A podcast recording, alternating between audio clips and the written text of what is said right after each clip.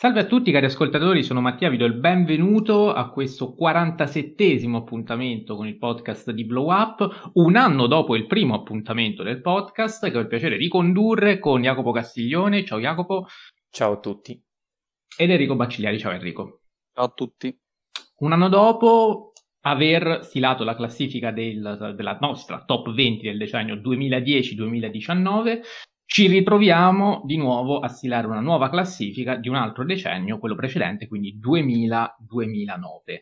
Decennio ricco di film, ricco di grandi registi, ricco di titoli. Abbiamo provato a, uh, come dire, uh, trovare un compromesso. Eh, come sempre vale la regola di utilizzare soltanto un film per regista, quindi um, non abbiamo messo più titoli per non monopolizzare eventuali, um, eventuali autori uh, e per dare più spazio quindi a, a, tutti quanti. Ciò nonostante sono molti gli scontenti, sia io, dovuto, io stesso ho dovuto rinunciare ad alcuni titoli, Jacopo ad altri, Enrico ad altri ancora, tutto ovviamente perché magari ecco, alcuni titoli li aveva visti soltanto uno di noi tre e quindi quelli non sono entrati in classifica, ma li menzioneremo comunque, altri titoli invece non hanno trovato spazio tra questi capolavori. Capolavori, forse a detta di tutti, boh, non lo so, vediamo, scorriamo la classifica e vediamo cosa succede. Ehm, ma io prima di cominciare ci tengo comunque, eh, penso anche a nome di Jacopo ed Enrico che potranno dirla loro, comunque a ringraziarvi perché veramente dopo un anno noi tiriamo una linea e, eh, e ci teniamo appunto a ringraziarvi perché veramente gli ascolti Um, sono sempre tanti, sono sempre in crescita e ci fa sempre molto piacere il fatto che insomma uh, vi vediamo coinvolti, partecipati, ci sono sempre domande, anche oggi su questa, insomma, vi ho chiesto qual è uh, il film preferito di questo decennio, ci avete risposto in tantissimi, veramente tanti, tanti, tanti sono i titoli che ci sono arrivati, alcuni insomma verranno accontentati e troveranno il loro film preferito nella classifica, altri purtroppo no, ma verranno comunque rigorosamente menzionati. Quindi ringraziamenti a parte, sempre doverosi, eh, direi che se Jacopo e Enrico sono d'accordo possiamo iniziare. Per me va benissimo. Molto bene, allora ecco, altra premessa e poi davvero cominciamo, non si tratterà ovviamente di un'analisi di ciascun film, eh, spesso rimanderemo mh, a-, a puntate in cui di questi film abbiamo già parlato, in altri casi magari programmeremo puntate per parlarne meglio, però non sono analisi, ma soltanto menzioni titoli, altrimenti la puntata durerebbe un'infinità. Nella primissima puntata, peraltro, ricordo che eravamo stati particolarmente attenti alla tempistica, alla durata di insomma non sforare, avevamo appena iniziato e temevamo molto uh, superare l'ora, per noi era una cosa di uh, particolarmente rischioso, poi invece siete stati voi stessi a dirci che preferite anche le puntate lunghe, quindi penso che vi abbiamo accontentato abbondantemente con puntate, però comunque visto il format cerchiamo di, uh, di dire il necessario, ecco, mm, la durata sarà quella giusta, ehm, senza, senza ridondanze, almeno ci proviamo. Posizione numero 20 della top 20 del decennio 2000-2009 di Blow Up la occupa Il labirinto del fauno di, di Guglielmo del Toro del 2006. Film che eh, è entrato basso, devo dire, eh, che io ho voluto fortemente, eh, penso dei, dei, tre, pur essendo dei tre quello che ama meno del Toro, sono quello che ha voluto no, più in alto possibile questo film. Mm.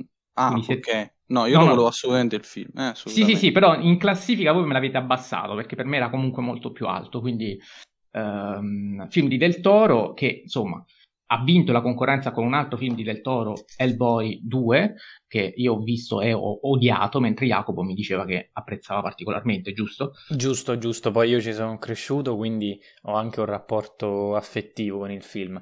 Però sono comunque soddisfatto per labirinto del fauno, che è un film grandioso, è un film che, in cui Guglielmo del Toro, come al solito, riesce ad unire un argomento, dei concetti tremendamente eh, pesanti, importanti come mh, mm, l'atrocità della guerra, il regime franchista, il totalitarismo, eccetera, con la sua realtà magica, con il suo eh, creare un mondo fantastico e, e, ci riesce alla grande. E il dramma interiore della protagonista per me rimane forse eh, la, la, la, virtù più grande del film perché è, è tramite lei che noi pubblico riusciamo a, ehm, a credere in questo mondo che che, che in realtà da, fin, fin, quasi da subito ci dice che, che non è vero.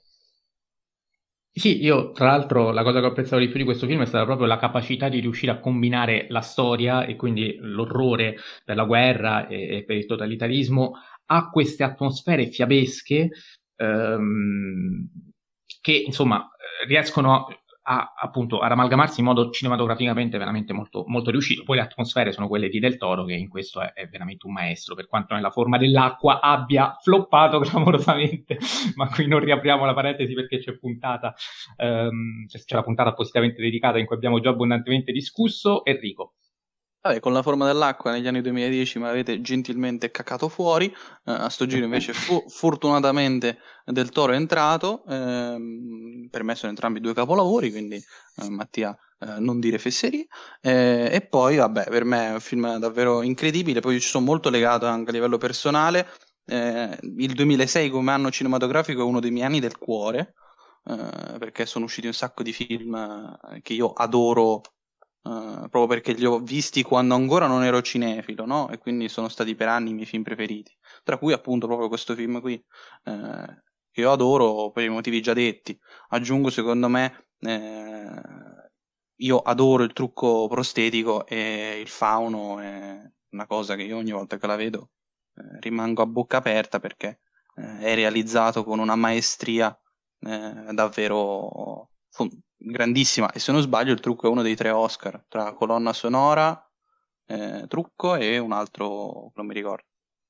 Forse scenografia, ma posso sbagliare. Può essere, può essere. Ce lo, ce lo, va a cercare Jacopo mentre io annuncio uh, la posizione numero 19 um, uh, che si aggiudica Bong Joon-ho nel 2003 con Memorie di un assassino, film che vince la concorrenza con Madre, altro film di Bong Joon-ho, film che qui sono io che insomma eh, l'ho tirato molto molto giù, sono stato io quello cattivo, um, addirittura volevo farlo fuori anche per qualcun altro, um, film che comunque è celebratissimo, amatissimo eh, in generale sul web, perlomeno nell'angolo di web eh, che, che, che, frequento, e, che io reputo ottimo, ma non così bello. È una cosa boh, mh, mm, mia, nel senso è un film che ho visto, apprezzato, ma non mi ha fatto, non mi ha conquistato, ecco, diciamo che riconoscendo i pregi tecnici e narrativi soprattutto, visto che si tratta di un thriller um, che comunque fa il suo perché Uh, riesce a, a, raccontare quelle che sono anche le varie problematiche sociopolitiche della Corea del Sud degli anni Ottanta in un modo uh, molto originale, eh, non, non, scade mai nel didascalismo e um, riesce anche a divertire. Uh, e, e, quindi, insomma, cioè, oggettivamente posso solo parlarne bene, però a pelle appunto non, è un film che non mi ha mai conquistato, che però confesso, ho, ho, visto dopo Parasite, e quindi sono uno di quelli che ha scoperto Bong Joon-ho proprio con, uh, con, con, con eh, allora non puoi parlare. Allora non puoi parlare. Quindi, eh, infatti, l- l'ho detto immediatamente. Lo stesso discorso vale anche per Madre. No, anch'io come te ho conosciuto il buon Bong Joon-ho con uh, il capolavoro Parasite e per me questo non è un capolavoro da meno, cioè magari a livello qualitativo Uh, si può discutere, si può dire mi piace più questo, mi piace più quello, però secondo me sono entrambi due film eh, davvero ineccepibili e, e ade- proprio adesso, in questo periodo in cui sto mh, mm, in un corso di, del DAMS, sto studiando la storia coreana, eh, più passa il tempo, più questo film eh, mi cresce e eh, voglio assolutamente rivederlo, anche perché ridendo e scherzando l'ho visto solo una volta eh, e per me al cinema tra l'altro e per me volevo, volevo dire giusto una cosa sul film. Anche io l'ho visto me... al cinema quando l'hanno ridato sì sì. È bello. Uh, la cosa più bella secondo me del film è che veramente lo rende altissimo non solo in questo decennio ma eh, proprio del ventunesimo secolo mi sento di dire è il finale il fotogramma finale è una delle cose più belle che eh, si siano mai viste eh, poi vista sul grande schermo secondo me concorderete con me che è veramente un uh, fotogramma pazzesco eh, e che riassume secondo me il, il contesto storico coreano dell'epoca eh, e lo fa con appunto un finale assolutamente non didascalico eh, che vive di, di, grande cinema puro. Sono d'accordo, peraltro ho detto che eh, l'ho visto al cinema quando l'hanno ridato, ma se non sbaglio l'hanno dato per la prima volta perché è stato distribuito proprio sì. sì, sì, sì, in Italia, cioè nelle sale, stato, soltanto dopo il successo di Parasite hanno deciso di distribuirlo nelle sale. Eh, Jacopo. Sì, faccio un piccolissimo passo indietro. Eh, la, for- sì, la forma dell'acqua, il labirinto ah, bravo, del fauno ehm, vinse scenografia, fotografia e trucco, la colonna sonora, la sceneggiatura e, e ehm, film straniero, soltanto no- nomination. Ehm, quindi Giusto. torniamo a um, Bon Joon-ho. Eh, io sono invece uno di quelli che eh, ha conosciuto il regista prima dell'uscita di Parasite, eh, soprattutto grazie a Snowpiercer che mi ha aperto Ah no, quello l'avevo già visto anch'io, quindi sì, lo conoscevo, ma quando non ero cinefilo quindi non sapevo chi era il regista, però Snowpiercer, bravo, sì, lo conoscevo. Bene. Senza saperlo. E, Grazie. Mm, poi con Snowpiercer sono tornato indietro e poi quando Parasite ha trionfato eh, sono tornato a vedere Memoria di un assassino per la prima volta in Italia, questo sì, eh, a vederlo in sala appunto. Ed è un film eh, grandioso, un capolavoro, sottoscrivo tutto ciò che ha detto Enrico, in particolare quell'ultimo frame, perché tutto il film gioca con questi primissimi piani sui volti dei personaggi, di questi poliziotti, eh, che sono mm, inquietati da, da, da, dallo spaccato socioculturale intorno a loro, questa Corea del Sud che ha che, dei problemi all'interno proprio delle forze dell'ordine. Ehm, Bon Joon-ho riesce a fotografare perfettamente le differenze tra il piccolo villaggio in cui è ambientata la vicenda e la città, Seoul, da cui invece eh, viene eh, il poliziotto, quello più, eh, più, rigoroso, più logico, che poi invece ehm, scenderà anche lui nell'abisso ehm, della vicenda eh, a causa proprio di, di, della bestialità e della brutalità umana, eh, perché alla fine si tratta di un thriller di un serial killer e il film eh, è veramente veramente grandioso, forse uno, no, sicuramente uno dei migliori thriller degli ultimi vent'anni,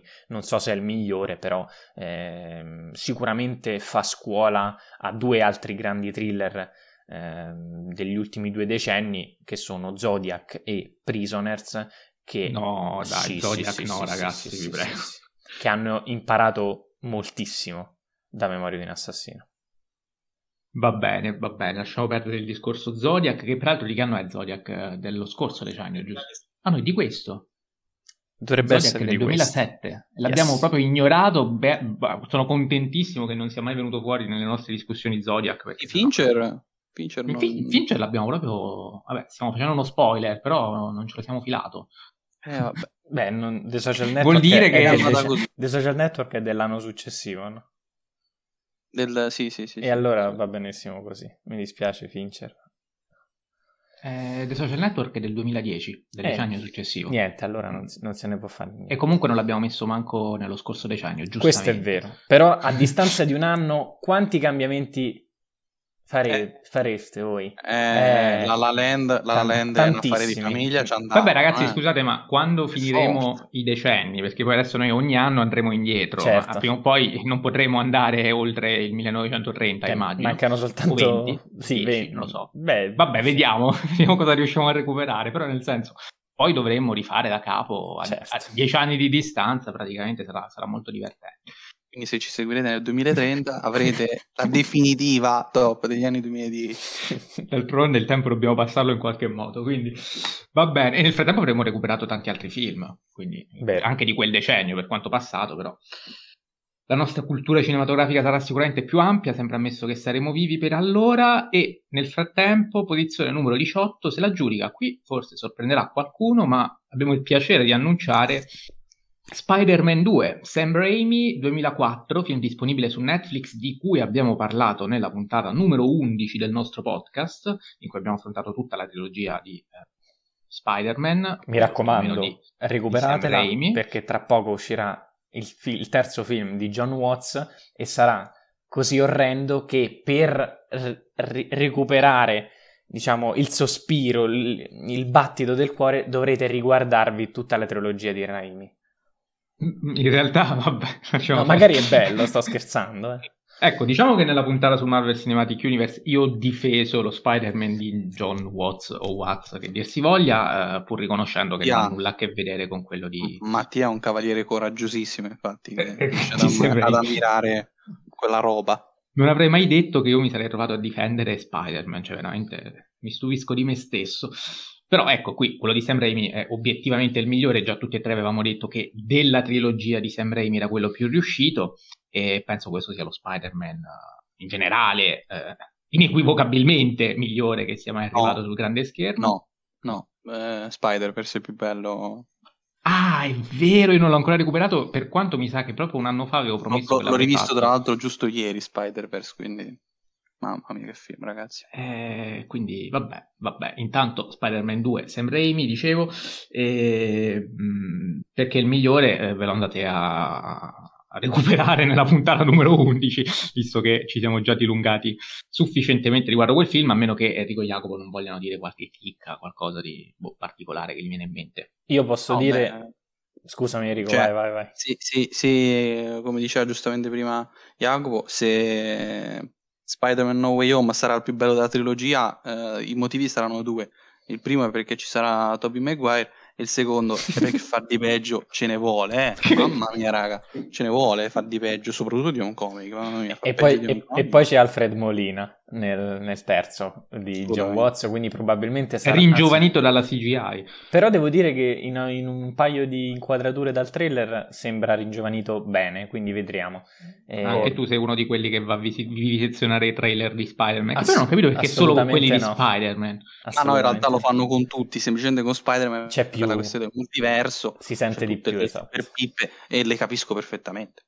Sì, sì, io me le sono fatte con Dune, quindi voi... Certo, sì. la differenza c'è. Momento per... Dune. Momento Dune. Comunque, l'unica cosa che devo dire su Spider-Man 2 è che è il miglior cinecomic mai fatto. Ecco, ed è il motivo per cui comunque non potevamo escluderlo, perché insomma rappresenta anche un po' un titolo che rappresenta anche un, un genere cinematografico che comincia a essere rivoluzionario. Esattamente, dico una, un'altra piccolissima cosa. Allora, questa lista è stata stilata, ehm, diciamo, sommando i punteggi di, delle Vabbè, nostre lascia perdere liste. il metodo, okay. un algoritmo. Va bene. Io l'ho posizionato settimo o ottavo, non ricordo, dei migliori film del, de- del decennio. Dare, perché sono un fanatico di questo film. Basta. Chiudo. Infatti, io e l'abbiamo tirato giù, però comunque, eh, già che no, è però, entrato. Io l'ho tirato giù con, con la faccina triste, eh, chiaro. Cioè, non avrei voluto assolutamente affossarlo, anzi. È comunque un nobile. Il decennio è una bomba. Peraltro, eh, per correttezza, bisogna dire che Sam Raimi aveva eh, diretto anche Drag Me to Hell, eh, sempre del, del, decennio, adesso non so l'anno preciso, non so se qualcuno di voi ha visto questo film, io no personalmente. Io sì, io sì. Eh, però 2009. 2 non regge il confronto, mi pare di capire, certo. visto che tu l'hai piazzato pure così alto, quindi certo. va benissimo. Va bene, posizione numero 17 occupata da Bastardi senza gloria, Quentin Tarantino, anno 2009. Allora, il film lo trovate su Netflix, anche questo. Um, questo film ha vinto la concorrenza di Kill Bill che eh, per Jacopo Del Rigo eh, allora, diciamo che Bastardi senza gloria è una storia un po' tribolata in questa classifica perché eh, um, appunto io avevo proposto Kill Bill e non Bastardi senza gloria perché mi piace di più Kill Bill. Uh, Jacopo e Enrico Kill Bill non lo volevano in classifica, quando ho detto facciamo Bastardi senza gloria si sono accontentati, l'hanno uh, inserito, me l'hanno tirato bello giù, infatti si trova soltanto alla diciassettesima posizione. Ah, ma quello più tirato e... giù è il prossimo, eh. E, e, vabbè, poi ne parliamo. e, Vabbè, se posso dire. Cioè... E diciamo anche ai nostri ascoltatori che un minuto prima di registrare eh, era pure uscita l'ipotesi togliamolo e mettiamocene un altro eh, di un regista che abbiamo escluso e poi vi diremo chi. E, e quindi è qui per miracolo sono riuscito a spuntarla perché sia Jacopo che Enrico a quanto pare dicevano che forse non era giusto mettere Quentin Tarantino in classifica, o sbaglio? Eh certo, sì, il decennio peggiore. È il decennio peggiore di Tarantino, esatto. Cioè, Eppure allora, eh, l'ho spuntato. Io odio Kill Bill lo sapete, ho tutte le mie idiosincrasie verso quel film. Ecco, scusami, forse... poi ti rilascio esatto. subito la parola. Diciamo che abbiamo parlato di tutta la filmografia di Quentin Tarantino insieme a Nicolò Baraccani nella puntata numero 7 del nostro podcast, che so già che avete ascoltato perché è praticamente la, la, la boh, nella top 3 delle più ascoltate insieme a quella di Christopher Nolan. C'è Nolan, Tarantino e la prima puntata. Ecco, quindi... per Nicolò eh, che saluto.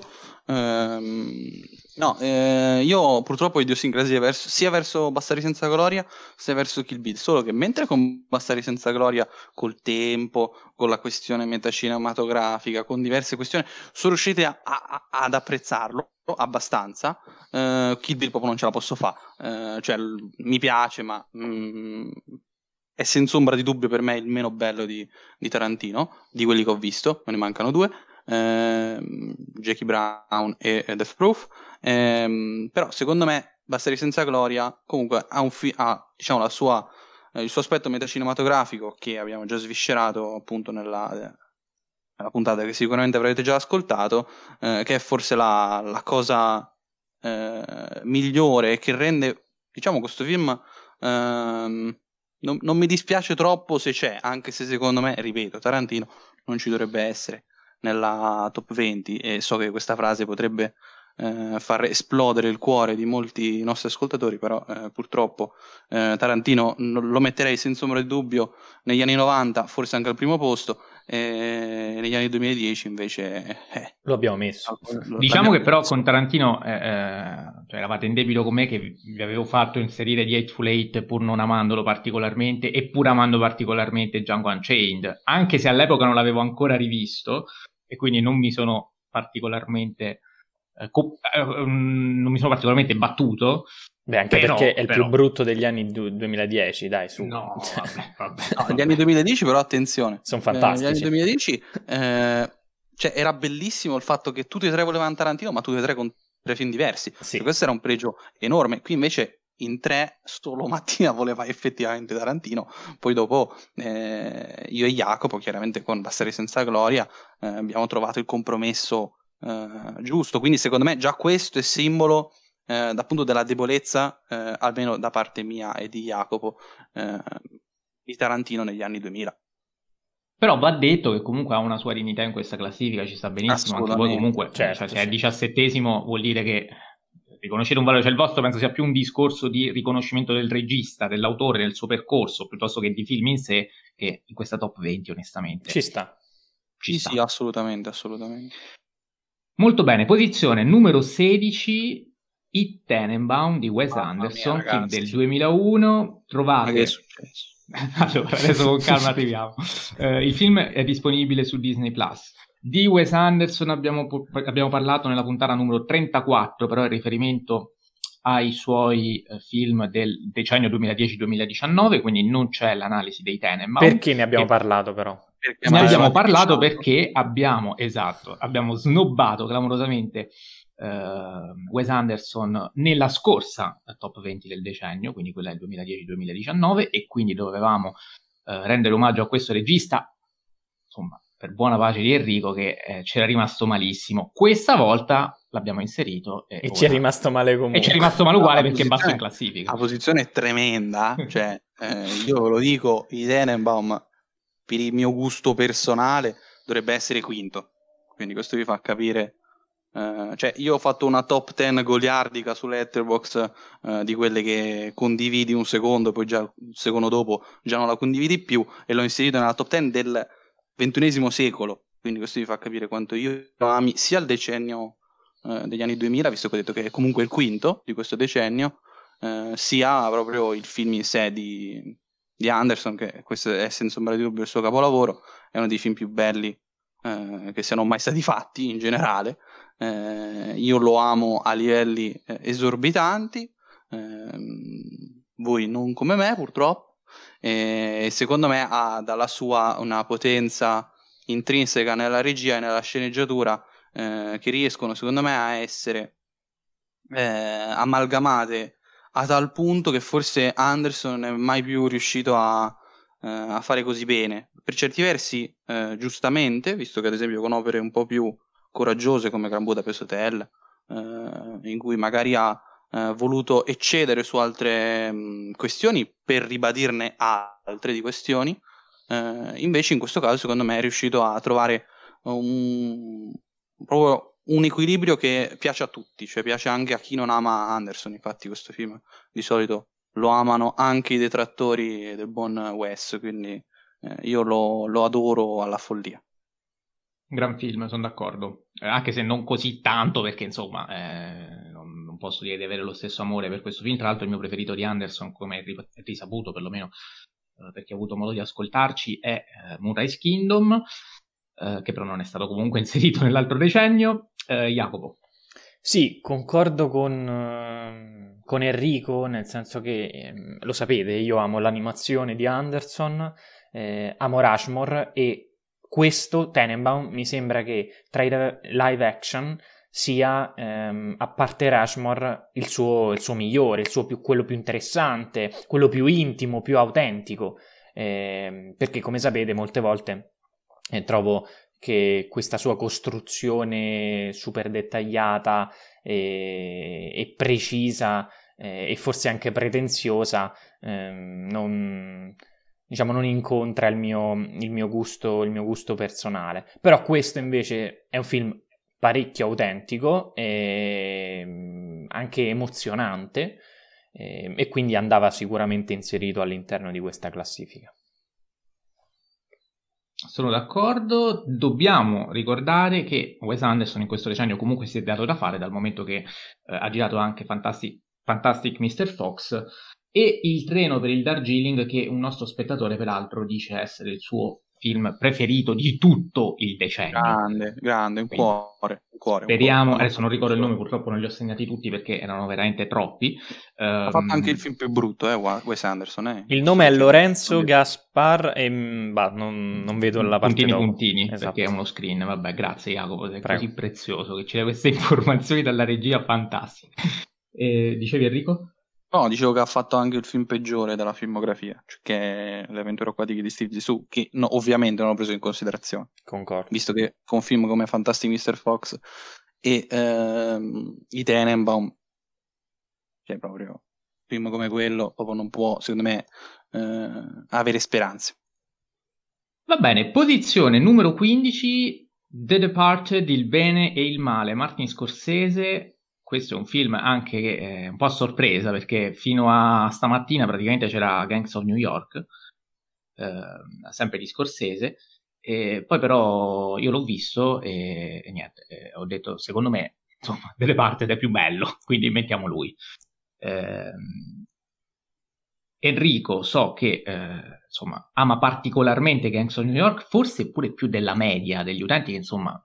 Sì, sì, sì, sì, sì assolutamente. Tendenzialmente, cioè, non sono l'unico a, a pensare media, che non sia tra i migliori di Scorsese. Anche nella media tra i fanatici di Scorsese, eh? sì, sì, mi sì, ci metto dentro anch'io. E sono anche curioso una... di capire come mai. Lo reputo un capolavoro sottovalutatissimo. Comunque parliamo prima di The Departed, poi magari dico la mia su Gangs of New York. Eh, per The Departed, secondo me Stiamo parlando di un grandissimo film. Ricordiamo che è un remake del, di Infernal Affairs, di non mi ricordo il nome del regista, scusate. Eh, Jacopo ti e Lau e, Mau, e Mac sono due registi, so i cognomi ma non ricordo come si chiamano. Perfetto. E, eh, quindi ricordiamo che eh, il buon Scorsese di remake ne ha fatti parecchi, tra cui anche eh, The Departed. Eh, e secondo me è un film eccezionale. Oh, incredibilmente con Scorsese i sottotitoli funzionano perché il bene e il male è secondo me l'aspetto più grande del film ehm, perché i, la dicotomia eh, non è così eh, diciamo appunto eh, netta, non è manichea, è un film veramente affascinante, pieno di doppi giochi, eh, un film che tra l'altro dura, se non vado errato, due ore e dieci, non mi ricordo, eh, e volano, praticamente sembra che passino 40 minuti. Sono due ore e mezza, ragazzi. No, sono 151 minuti. Mamma mia.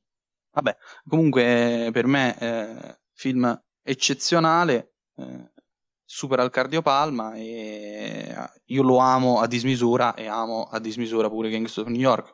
Secondo me questi due film sono uh, a dir poco pazzeschi, poi ehm, sia Jacopo sia Mattia reputavano The Departed il più bello, quindi chiaramente sono sceso a compromessi visto che sono entrambi due filmoni. Cioè, l'importante è che Scorsese ci fosse, questa era la mia filosofia. Jacopo.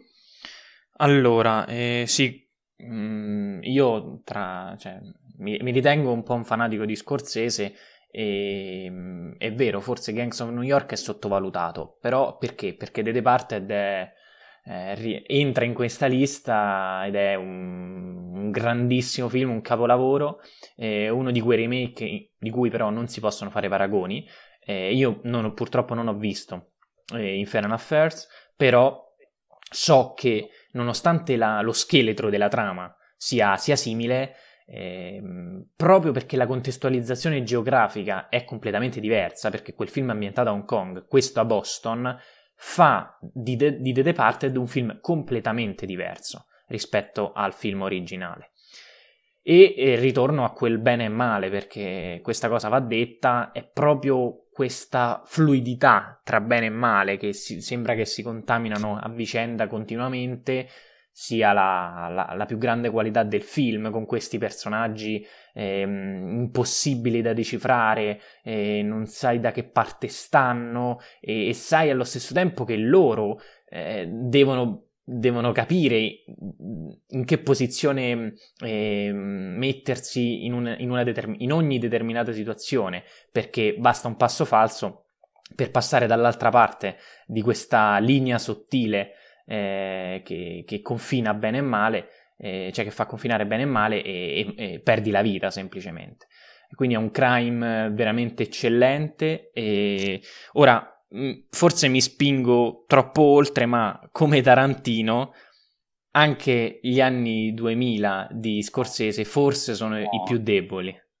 Questo è il motivo per cui dicevo, raga, Scorsese per me non è proprio indispensabile in questo decennio. Eh? Io l'ho, l'ho detto proprio no. stamattina. Cioè, se vogliamo mettere un altro signore che poi non abbiamo messo e che prima o poi mi dissocio completamente dai miei colleghi, raga. Mi dissocio completamente. No, io non concordo con quello che dice Mattia, però ragazzi, secondo me rispetto agli anni 2010, ma rispetto soprattutto agli anni 90, 80 e 70, non c'è proprio paragone, ragazzi. No, io sono d'accordo. Mm. Cioè, non... cioè cioè 70 Me Street allora. Taxi Driver, 80 allora. Toro Scatenato e basta solo quello, allora. 90 c'è eh, Goodfellas, Casino, L'età dell'innocenza e poi nel 2010 abbiamo Wolf of Wall Street e The Irishman. Cioè, boh. Stavo dicendo, secondo me il decennio forse più debole sono gli anni 2010 e vi spiego il motivo. Eh, scusa, Shutter Island e The Wolf of Wall Street, cioè di cosa devo dire di più? Eh, cioè, due dei film più modesti che Scorsese abbia girato. Eh, lo so che The Wolf of Wall Street è amatissimo, però è un bel film e basta. Eh, e bel film e basta con Scorsese è basso, appunto. Ehm, cioè, per quanto mi riguarda, ehm, nel, negli anni 2000 forse è il decennio con meno capolavori, questo posso accettarlo, però gli anni 2000 hanno una densità di grandezza che sono cioè, ineccepibili, cioè non c'è un film brutto e soprattutto sono tutti film altissimi, cioè al di là che Vabbè, possano in generale Scorsese. non essere un 5 stelle su 5, però sono tutti filmoni, cioè non sono, eh, non, non sono, i capolavori che ha fatto negli anni 90, questo assolutamente, ma non sono secondo me manco eh, gli alti e bassi che ha fatto negli anni 2010. Poi per carità, negli anni 2010 c'è The Irishman, Ugo Cabré, eh, che eh, alzano la media alla stragrande, però eh, ci sono appunto Shutter Island, che è il film più brutto di Scorsese, senza ombra di dubbio, eh, e appunto The Wolf of Wall Street, che sono dei filmetti. Poi c'è pure Silence che purtroppo non pervenuto, quindi faccio a mente. Va bene, sì, eh, sì. io vi ricordo nel frattempo che eh, di Scorsese abbiamo avuto modo di parlare nella puntata numero 29 dedicata ai suoi quattro film gangster, eh, tra cui appunto non c'era Gangs of New York nonostante il titolo, ma torno alla domanda Enrico, se vuoi dirci in breve cos'è che Assolutamente. fa adorare proprio questo film, poi magari non è escluso che ne parleremo in qualche puntata futura, perché insomma Scorsese prima o poi lo dobbiamo analizzare per bene tutto quanto. Allora, innanzitutto Gangs of New York mi sta molto simpatico perché è stato uno dei due film sfortunatissimi di Scorsese agli Oscar. 10 uh, nomination e non ne ha vinto nemmeno uno, è successo pure con The Irishman uh, l'anno scorso. E, ehm, e, secondo me meritava, almeno quelli tecnici li meritava. Uh, per me il, il pregio più grande di Gangs of New York è il fatto che eh, fa un cinema che non si, non si faceva in quegli anni, proprio non li faceva nessuno, perché fa un, praticamente una sorta di colossal, ehm, però nel senso più, ehm, diciamo, estremo del termine. Ehm, cioè è vero Quasi che un peplum. Anni... Eh, esatto, è vero che eh, sono gli anni che, eh, in cui esce la trilogia eh, del Signore degli Anelli, che vabbè, è inutile spoilerarlo, ci sarà in questa classifica, eh, lo diciamo, non vi diciamo la posizione, per quello dovete ascoltarci, però ehm, secondo me eh, fatto in questa maniera, con le prerogative di, ehm, che, che richiedevano Uh, quei film, quindi uh, momenti un attimo un po' più didascalici, uh, momenti amorosi, sicuramente la storia d'amore lo dicono tutti che è il punto debole del film, lo dico pure io, però mh, mm, per quanto mi riguarda, a parte che c'è un finale, secondo me, tra i più bei finali della storia del cinema, non, non esagero, il finale di Gangster of New York è davvero spettacolare, poi per quel che vale, per quel che eh, dice eh, è davvero ci, ci, volle un grande coraggio se non sapete Ed è perché... uscito nel, 2001, nel 2002, 2002. quindi subito se dopo sapete, sapete, il 2001 che è un anno perché, perché è stato girato nel 99 eh, l'anno in cui sono nato io tra l'altro.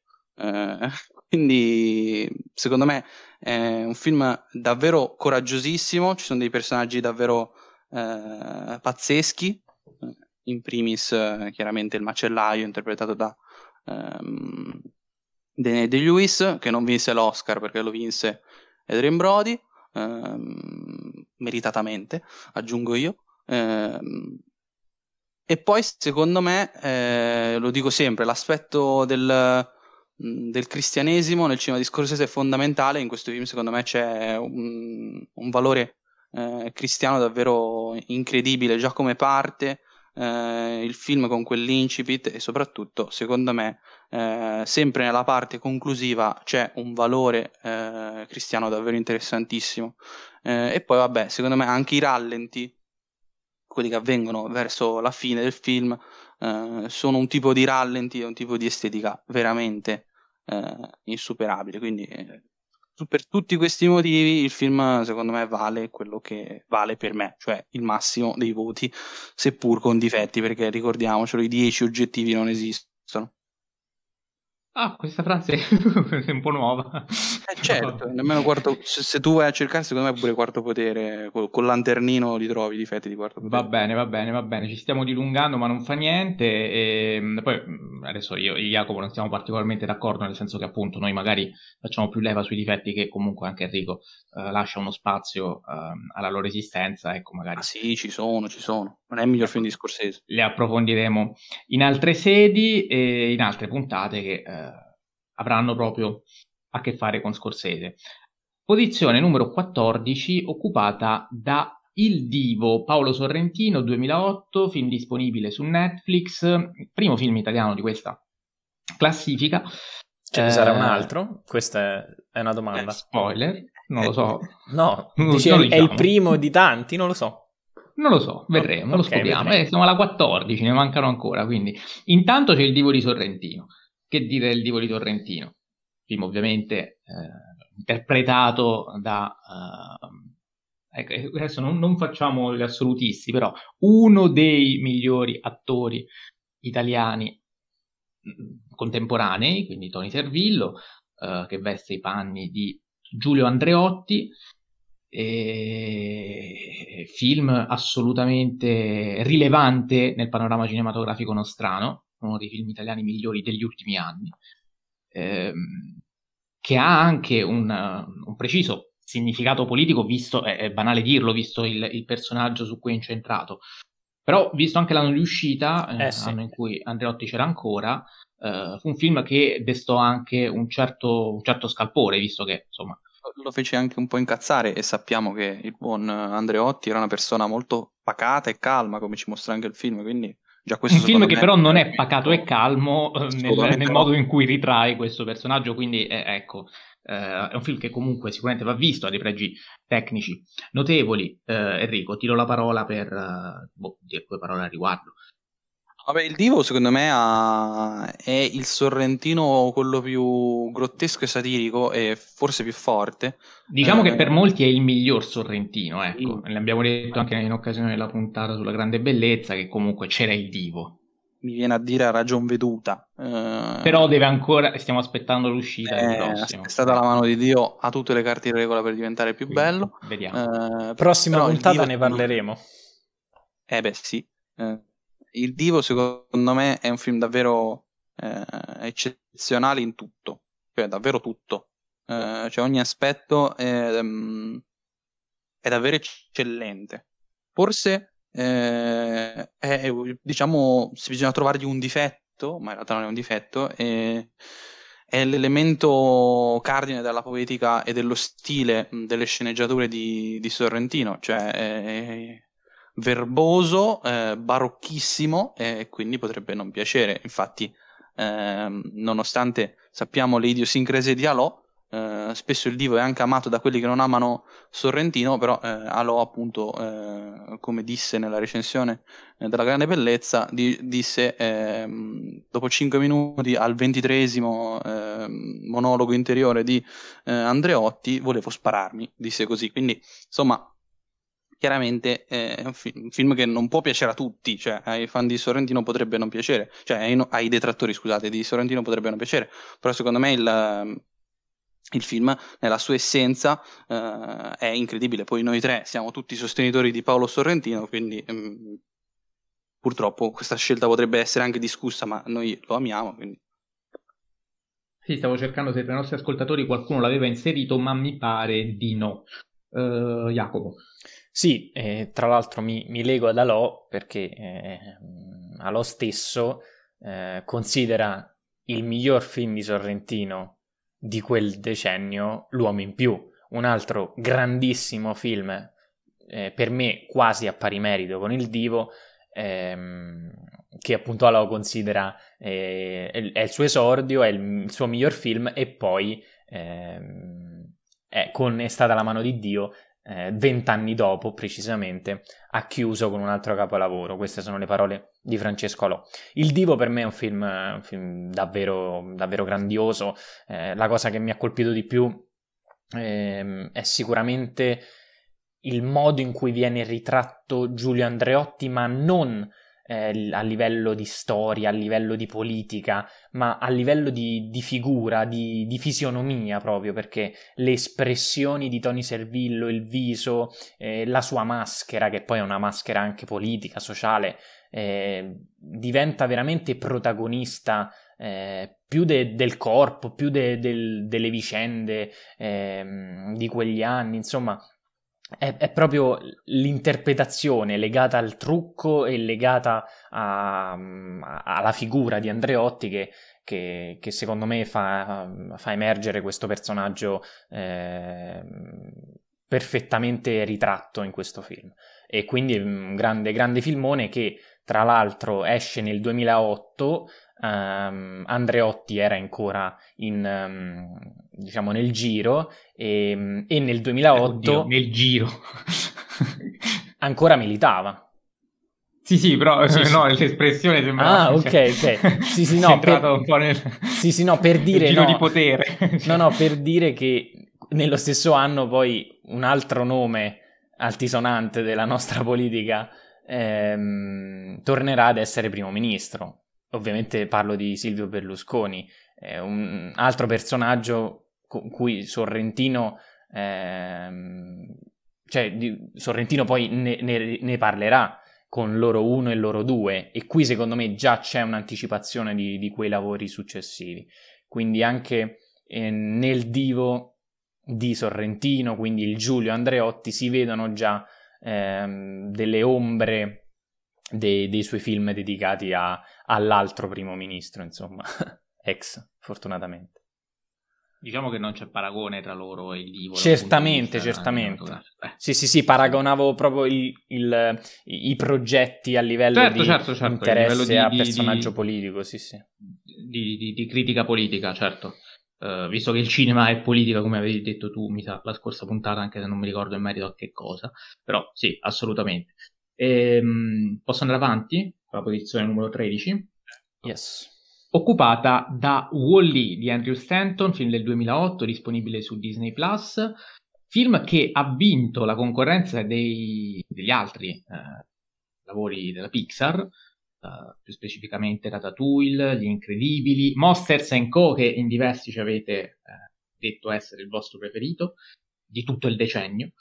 E c'è anche la ricerca di Nemo che però insomma è forse quello meno rilevante dei titoli sin qui menzionati. Alla fine Wall-E, se non sbaglio, l- l'ho deciso io perché a voi andava bene praticamente ognuno di loro, giusto? Eh, esatto, cioè io volevo la Pixar. Poi chi Esatto. fosse. Questo era l'obiettivo, inserire un film Pixar. Io magari preferivo Monster Co, Mattia magari preferiva Wall-E, alla fine mh, qualcuno... Io anche preferivo Wall-E, eh, in realtà. Ok, alla fine quindi abbiamo scelto quello che piaceva più. Wall-E è la mia triade del cuore di- dalla Pixar, insieme a eh, Inside, Inside Out. Out. e Toy Story 1, che sono di altri decenni, quindi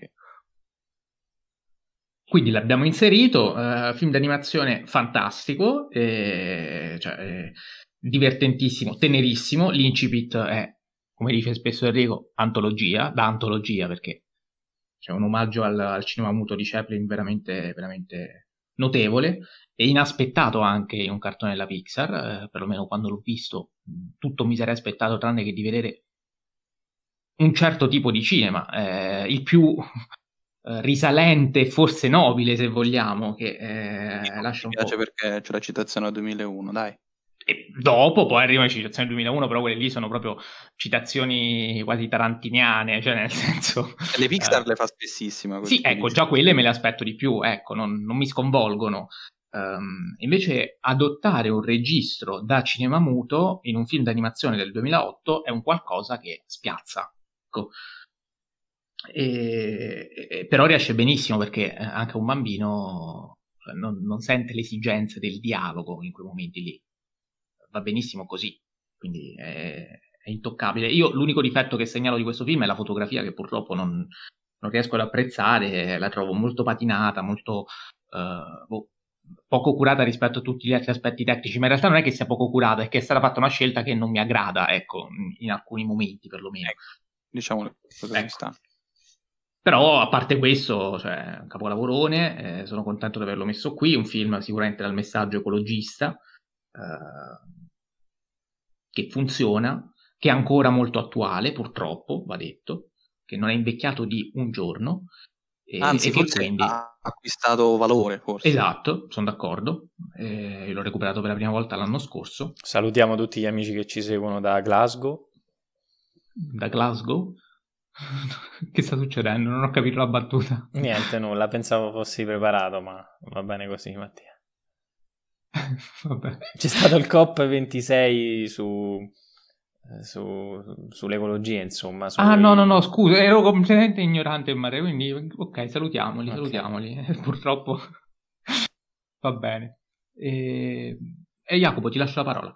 Sì, io diciamo che l'ho rivalutato in positivo perché per me la prima metà è da 11 su 10. Il problema è dopo perché io purtroppo non sono arrivato a un'età, eh, non che sia ve- vecchio, però sono arrivato No, vecchio, sono vecchio. dentro e sono arrivato a un'età in cui non sopporto più le rincorse, eh, quelle rincorse dei robot eh, infantilissime, non, non le sopporto, ma Sono d'accordo, eh, sono Cioè, d'accordo, però è anche un'esigenza. lo so, però Pixar- metti le- per esempio, io sono d'accordo, però mettendole a paragone all'inseguimento sulle- delle porte ehm, di Monster Co, c'è eh, 10 a 0, è quello il problema, cioè anch'io riconosco che ci sia un'esigenza di eh, fare un film d'animazione, quindi aperto anche a un pubblico, eccetera, eccetera, però ci sono scene e scene, perché quando ehm, Pete Doctor gira Monsters Co ehm, insieme al suo team de- di animatori eh, costruiscono quella scena straordinaria dell'inseguimento sopra le porte all'interno del, lì della, della, della, della Monsters Co proprio eh, della, della fabbrica insomma di, di, di urli ehm, lì c'è una, ci sono scelte di regia, di sceneggiatura che vanno oltre al puro e semplice misero inseguimento tra robot perché a due terzi di film devo assolutamente fare una cosa del genere perché sono un film d'animazione. Questo purtroppo non lo sopporto e quindi per me non è un capolavoro al 100% nonostante comunque sia un film gigantesco. Sì, eh, visto che hai parlato di Monsters Co prima di la parola ad Enrico, ricordo ai nostri ascoltatori, e qui lo ricordo invitandoli a recuperare la puntata ehm, sulla Pixar che abbiamo dedicato mm, ai No, quattro su- lungometraggi di Pete Doctor. Esatto. sì. eh, che sono appunto Monsters Co., Up, Inside Out e Soul. E li invito perché? Perché questa è la puntata meno ascoltata di tutte. E, e... onestamente sono molto fiero di quella puntata. Cioè, a me è piaciuta moltissimo Io... da registrare. Non solo perché amo alla follia Happy Doctor, però sono molto fiero di quella puntata. E questo mi dispiace molto che sia la meno ascoltata. Eh, ma più, secondo me la colpa è del titolo perché l'abbiamo chiamata tetralogia Pixar e secondo me non, non si capisce che abbiamo parlato di, di Monsters Co, Inside Out, Soul Up, eccetera, perché se no veramente cioè, non si spiega, però appunto lo diciamo se vi va eh, o, o, magari perché eh, l'animazione... Era appena uscito Soul tra l'altro, eh? Cioè, era anche appena sì, sì, era attuale, era attuale, infatti. Eh... Comunque, mi raccomando, mi raccomando. Enrico. No, io capisco perfettamente la, l'idiosincrasia di, di Jacopo, cioè, eh, e capisco perfettamente anche la questione che eh, la parte iniziale da 11 su 10, assolutamente d'accordissimo. Eh, però secondo me mh, le debolezze di Wall-E che ci sono per esigenze produttive eh, innanzitutto possono essere giustificate da questo, cioè noi non siamo indubbiamente il target di Wall-E, ma più che certo. altro secondo me Wall-E è uno dei, dei, grandi pregi e il fatto che sia uno di quei Pixar secondo me 100%, cioè quelli lì che può vedere un bimbo veramente di due anni e apprezzarlo tantissimo, apprezza la grafica, apprezza il suono eh, di Wall-E, apprezza eh, il fatto che eh, c'è eh, Eve eh, e ehm, Wall-E che sentono questa storia d'amore assolutamente assurda. Eh, e poi può apprezzarlo una persona molto più adulta perché vede il messaggio super ecologista. Quindi diciamo che le debolezze, ripeto, per esigenze produttive, secondo me vengono compensate da eh, un'idea editoriale che la Pixar ha sempre portato avanti. Eh, non sono completamente d'accordo con quella filosofia eh, che vede alcuni film invece eh, cioè, o meglio, non sono d'accordo sul fatto che la Pixar sia passata invece a suddividerli o troppo adulti o troppo per bambini. Secondo me Soul lo possono vedere tutti. Eh, certo, qualche film invece assolutamente per bambini, scemo, eh, c'è. Infatti faccio presente che Mattia, eh, di tutti i rivali del decennio, non ha nominato Cars, ovviamente, perché Cars eh, è, è, il neo più grande eh, degli anni 2000 della Pixar, che è il decennio migliore, eh ehm, indubbiamente. Quindi, eh, secondo me, Wall-E appunto compensa questo difetto che notiamo poi noi perché siamo appunto un po' più adulti, eh, con appunto questo pregio, secondo me, davvero incredibile che non tutti hanno, anzi. Sì, però eh, diciamolo che eh, io e Jacopo da piccoli apprezzavamo molto alla ricerca di Nemo, poi siamo cresciuti Così. purtroppo. Però... esatto. Va detto... alla ricerca di Nemo a me non faceva già impazzire da piccolo, ero già... Eh, perché tu rompi le palle pure quando... proprio... No, ma scusa, Stanton... Tra l'altro nel 2003 ma... quanti anni avevate voi, scusate? Quattro. Eh, pochi, quattro, tutte e due. Madonna, ma io Stanton... l'ho visto al cinema a nove anni, avevo il doppio della vostra età. Però scusa, Stanton cioè, eh, ha fatto nel decennio la ricerca di Nemo e poi ha fatto eh, Wall-E, cioè è, è, maturato tantissimo secondo me. Poi ha fatto la ricerca di Dory e vabbè dai, facciamo finta che non esiste quel film lì. Eh, però insomma Stanton è un grande secondo me, cioè Stanton è uno di quelli più bravi della Pixar secondo me, per intuizioni visive. Infatti Nemo secondo me ha delle grandi intuizioni visive, peccato che a livello narrativo è un po' deboluccio in alcuni punti, però mh, mm, capisco tutti gli amanti di, alla ricerca di Nemo che secondo me ci sono comunque. Eh. Ci sono e quindi appunto eh, l'ho ribadito per questo, anche se... E tra l'altro ricordo che sia Gli Incredibili, sia La ricerca di Nemo, sia Wall-E li ho visti tutti al cinema, eh, quindi mm, lo...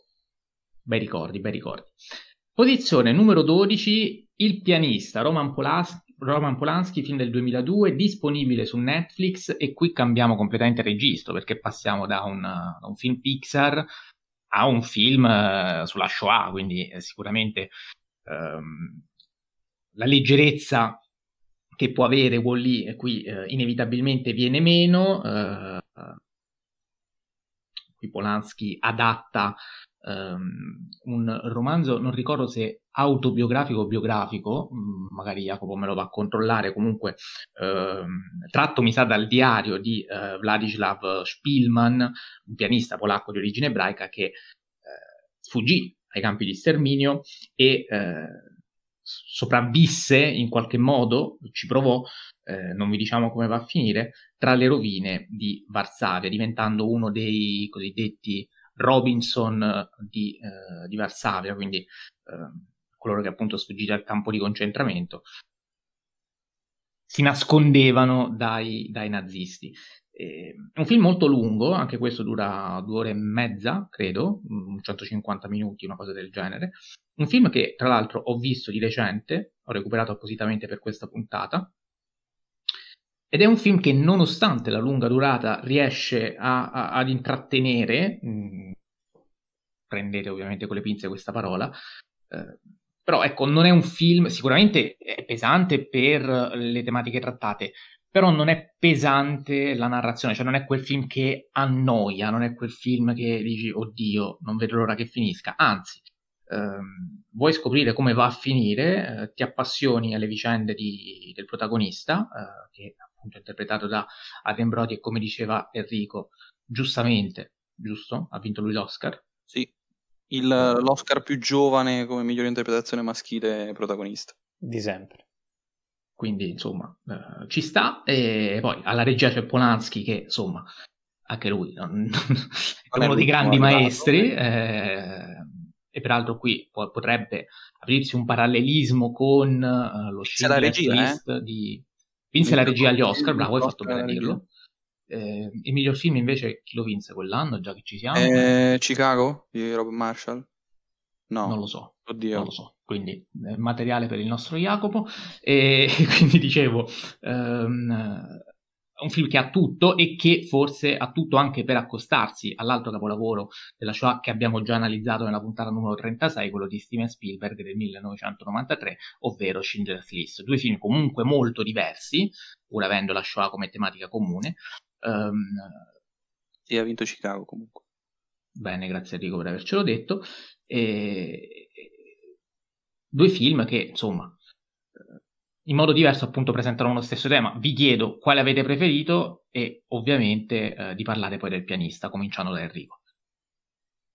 Allora, una volta ero più sicuro nel rispondere il pianista, eh, poi col tempo in realtà mi sono convinto che sono più o meno pari merito. Eh, Forse perché il pianista l'ho visto prima eh, e forse perché il pianista l'ho visto, diciamo, mh, mm, in un periodo molto vicino a quando sono stato in Polonia eh, ad Auschwitz. Quindi chiaramente eh, l'emotività, cioè io questo film ho fatto una fatica tremenda a vederlo. Vi racconto questo piccolo aneddoto. Eh, dovevo fare grossi respiri perché mi mancava il fiato, quindi questo vi fa capire eh, quanto io sono stato coinvolto dalla visione del pianista. Ma quanti anni eh, avevi? Mh, mm, pochi, l'ho visto pochi anni fa, eh, non è che... Ah, ok. No, perché io tipo questo qui l'ho visto anche, se non sbaglio, alle elementari, una cosa del genere. Ah, quindi... vabbè. sono, sono no, cresciuto no, no, in modo molto... No no, no, l'ho visto veramente di recente, sono, stato, sono rimasto veramente eh, distrutto eh, in molte sequenze, tra l'altro in sequenze che non sono eh, le più pesanti del film, cioè eh, paradossalmente nelle scene quelle meno pesanti sono rimasto eh, appunto in queste condizioni. Eh, poi cioè... Polanski non lesina scene di violenza che insomma assolutamente tutt'altro che fuori campo. Eh, e secondo me il pregio più grande del film, eh, al di là del coinvolgimento emotivo, che secondo me non è merito eh, del film, eh, il, l'aspetto secondo me più riuscito è che io quando parlo di eh, inquadrature oggettive e soggettive spiego la differenza, faccio sempre l'esempio di questo film.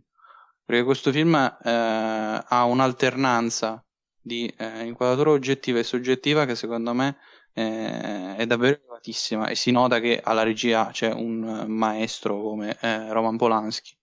Eh, pensiamo alle scene in cui Spielman si affaccia alla finestra. sono scene che mh, danno il senso di claustrofobia nonostante vengano inquadrate da fuori eh, e invece dall'interno vedendo eh, una cosa che viene fuori e che eh, quella cosa è decisamente peggiore rispetto a ciò che viene all'interno eh, dell'edificio. Ehm, cioè Spielman sta al sicuro, ma nel vedere percepisce un senso di claustrofobia. Eh, e inoltre, secondo me, eh, l'alternanza è proprio perfetta nel montaggio e negli stacchi. Uh, e poi vabbè, secondo me il carrello verticale a Varsavia Ecco, lì volevo arrivare. Infatti, finale, eh, quello è uno dei carrelli verticali più belli della storia del cinema, senza se senza ma. Per che rimanda a quello di C'era una volta il West di Sergio Leone, che fa praticamente la stessa cosa, anche se in contesti completamente diversi. Eh, Jacopo. Ma io mi limito a dire che mh, mm, probabilmente preferisco questo a, a Schindler's List, ma è davvero eh, infima la differenza. È un film grandioso, dico due cose, due. Eh, vabbè, intanto sottoscrivo tutto ciò che ha detto Enrico, un film davvero indimenticabile da quel punto di vista. E, um, Adrian Brody, nell'interpretazione del protagonista, ehm, attore che io stimo da veramente da, dalla prima volta eh, che, che, che, l'ho visto in un film, probabilmente proprio nel pianista quando ero piccolo, che poi ho rivisto eh, da, da, cresciuto, insomma. E, e per esempio, eh, questi giorni, queste settimane è uscito il nuovo film di, di Wes Anderson e, e Adrien Brody penso sia nel film forse 10 minuti ed è grandioso, ed è grandioso, un, un interprete eh, forse dimenticato in questi ultimi dieci anni. E, mh, altra cosa, l'importanza della musica in questo film perché eh, questa musica che cerca, è, un, è una sorta di, di, medicina per lui, eh, riesce a sopportare il dolore, la, la, brutalità del nazismo, però il bello è che eh, spesso lui la suona nella sua mente, perché il rumore ovviamente eh, potrebbe causargli la morte. Ed è proprio questa musica che poi lo renderà libero, insomma, lo salva e quindi questo legame intimissimo con, um, con la colonna sonora, con, con, il suono, con la musica in generale è forte nel film, si percepisce e Polanski riesce, riesce a farlo tras- trasparire nel modo migliore. Posizione numero 11 occupata da Dogville, film di Lars von Trier del 2003, che vince la concorrenza sia su Antichrist che eh, un nostro ascoltatore aveva detto essere il suo film preferito eh, dell'intero decennio ed è il primo film della trilogia della depressione di Von Trier, sia con Dancer in the Dark, film che non sono purtroppo riuscito a recuperare, che anche un altro ascoltatore che saluto, il buon Federico Buzzi, dice essere il suo preferito di tutto il decennio, e film che se non sbaglio preferiva anche il buon Enrico, giusto? Sì, è uno dei pochi film che mi piace tanto di Lars von Trier. Ecco, quindi eh, spero Dogville ti piaccia, se no non sarebbe Non l'ho visto purtroppo. Ah, ecco perché è qui allora, ok. no, ma forse magari se lo vedi ti piace. Questo qui è un film veramente eh, fantastico, uno dei miei preferiti di Von Trier. Eh, qui siamo al pari di Melancolia, che è, è, l'altro grande film del decennio che infatti abbiamo inserito um, nella scorsa classifica. E, film particolarissimo, per chi non l'ha visto ovviamente consiglio di recuperarlo, diremo il meno possibile, soltanto che c'è una teatralità veramente estrema e questo si vede già dalla messa in scena che è assolutamente minimalista, ma proprio eh, volutamente spoglia, minimalista e ehm, ancora più che a teatro, perché a teatro tante volte con gli sfondi si arrangia, qui invece è tutto nero con eh, due paletti di legno per fare la porta e ne, non, non, ci sono neanche le mura, quindi è, è veramente un esperimento quasi cinematografico a mio avviso perfettamente riuscito, um, ci si concentra inevitabilmente sulla sceneggiatura che uh, gioca molto con la dicotomia vendetta-perdono, un perdono inteso in chiave, se vogliamo, niciana e quindi come autocompiacimento, c'è Nicole Kidman che fa una delle sue interpretazioni uh, migliori, visto che qui praticamente quasi da sola regge una sceneggiatura comunque molto lunga, uh, è un film che dura 178 minuti, quindi uh, ben tre ore, e... Bocca al lupo. Però li vale tutti perché è veramente bellissimo. Jacopo. Sì, è un film eh, meraviglioso e lunghissimo e, e, la lunghezza è anche forse un, un, cioè, da un certo punto di vista può essere una qualità perché il, il, percorso di maturazione de, di, di, Nicole Kidman è, è estenuante, è, attraversa molti passaggi tra cui eh, forse un amore, un tradimento sicuramente, un abuso e tanto altro e questa sua... Ehm, questa sua eh, emancipazione, se vogliamo, eh, ti pesa a te spettatore perché eh, mano, mano, a mano nel film eh, lei si prende de- delle responsabilità, insomma, un film che va visto, vi consiglierei addirittura di vederlo tutto, cioè io, io lo consiglio sempre questa cosa, purtroppo ci sono persone che per, per esigenze personali non riescono a vedere un film eh, senza pause, ma questo secondo me proprio per la sua lunghezza e proprio per il suo essere eh, pesante, ma non, non, in senso negativo, deve essere visto tutto in, un, in, un, in una visione eh, sola. E, ehm, e, nulla, è un film straordinario, sì, uno dei migliori di, di Trigger, poi io non sono un, un grandissimo amante del regista, Enrico ancora meno, Mm. Ma cosa, non sei un grandissimo va, va. Mi, pia- mi, piace, que- con, la scazz- con, la cazzatella di, di, La casa di Jack. Va Dai, bene, va, va bene, va bene. E, ehm, e, quindi nulla, un film che consiglio sicuramente. Film che peraltro fa parte di un dittico insieme a Manderley, eh, che è una sorta di, di sequel spirituale di Dogville, anzi, non sequel forse vero e proprio, dittico detto anche Stati Uniti, terra delle opportunità, visto che è ambientato... Non sono uh, tre. Uh, no, in realtà... Capo, scusa. No, la, trilo- la trilogia allora, è... è la casa di Jack, ragazzi. Cioè si chiude con la casa di Jack. La casa di Jack dovrebbe essere il film conclusivo di questa trilogia esatto. che però... Uh, è evidentemente diciamo che... scollegato è scollegato, è così, certo. è un dittico in senso di, cioè Manderley è un sequel in senso stretto, cioè prosegue le vicende della protagonista di Dogville.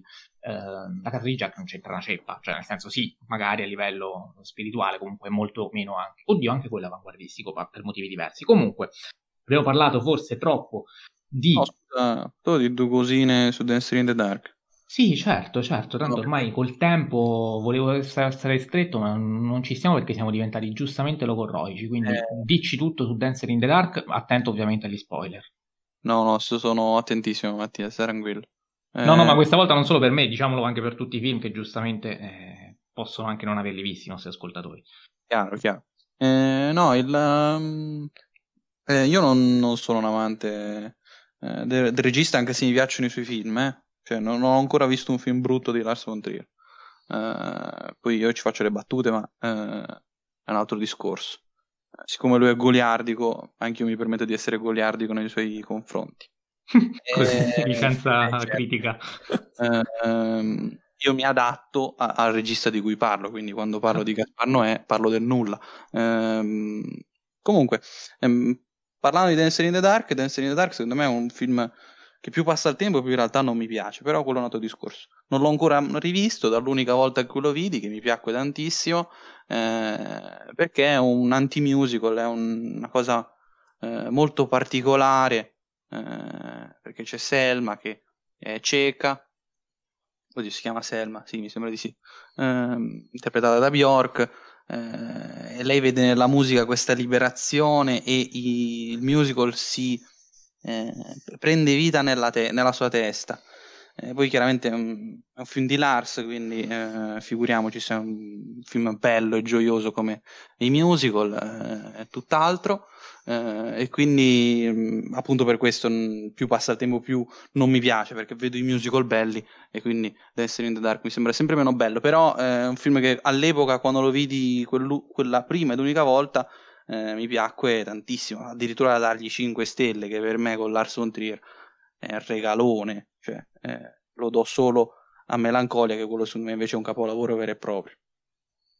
Molto bene, peraltro Dogville, anche un nostro ascoltatore, eh, l'ha nomina- decretato suo film migliore del decennio. Siamo arrivati a metà classifica, quindi vi rileggo brevemente i dieci film che abbiamo menzionato fino a questo momento. Il ventesimo posto Il labirinto del fauno, al diciannovesimo Memoria di un assassino, poi Spider-Man 2, Bastardi senza gloria, I Tenenbaum, The Departed, Il Divo, Wall-E, Il pianista e per l'appunto Dogville.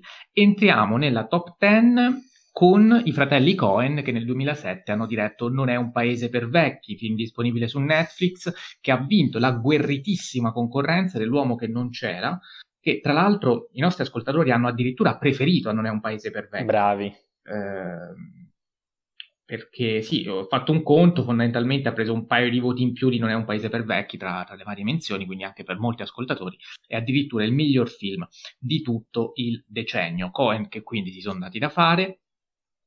Eh, io sono contento, ho insistito per avere Non è un paese per vecchi, che secondo me, eh, vabbè, stanno alla pari più o meno, eh, stavano bene tutte e due, non, non, non mi sarei opposto se, ave, se, se, avesse insistito qualcun altro di voi due a mettere l'uomo che non c'era, però eh, qui, la, qui c'è uno Javier Bardem che fa proprio il cattivo, cattivo, cattivo. Questo è uno dei cattivi, Anton Kigur, Più uno dei cattivi. cattivi più cattivi e riusciti di tutto il millennio. Cioè, ragazzi, è un cattivissimo. E, e secondo me questa cosa andava, andava premiata. Um, è un film che, come direbbe un nostro caro amico, la solita caccia all'uomo, forse qualcosa di più, forse qualcosa di Oh, più. no. Eh, qui abbiamo fatto un ricaccione. ehm, Che però non era in merito a questo film. eh. No, no, no, era in merito a Blade Runner purtroppo. Vabbè, Saluto. Lo salutiamo non che ci parliamo, ascolta sempre. Saluto. non parliamo degli assenti, che tanto sappiamo non ci ascoltano. No, Speriamo. ci ascolta sempre, non è vero.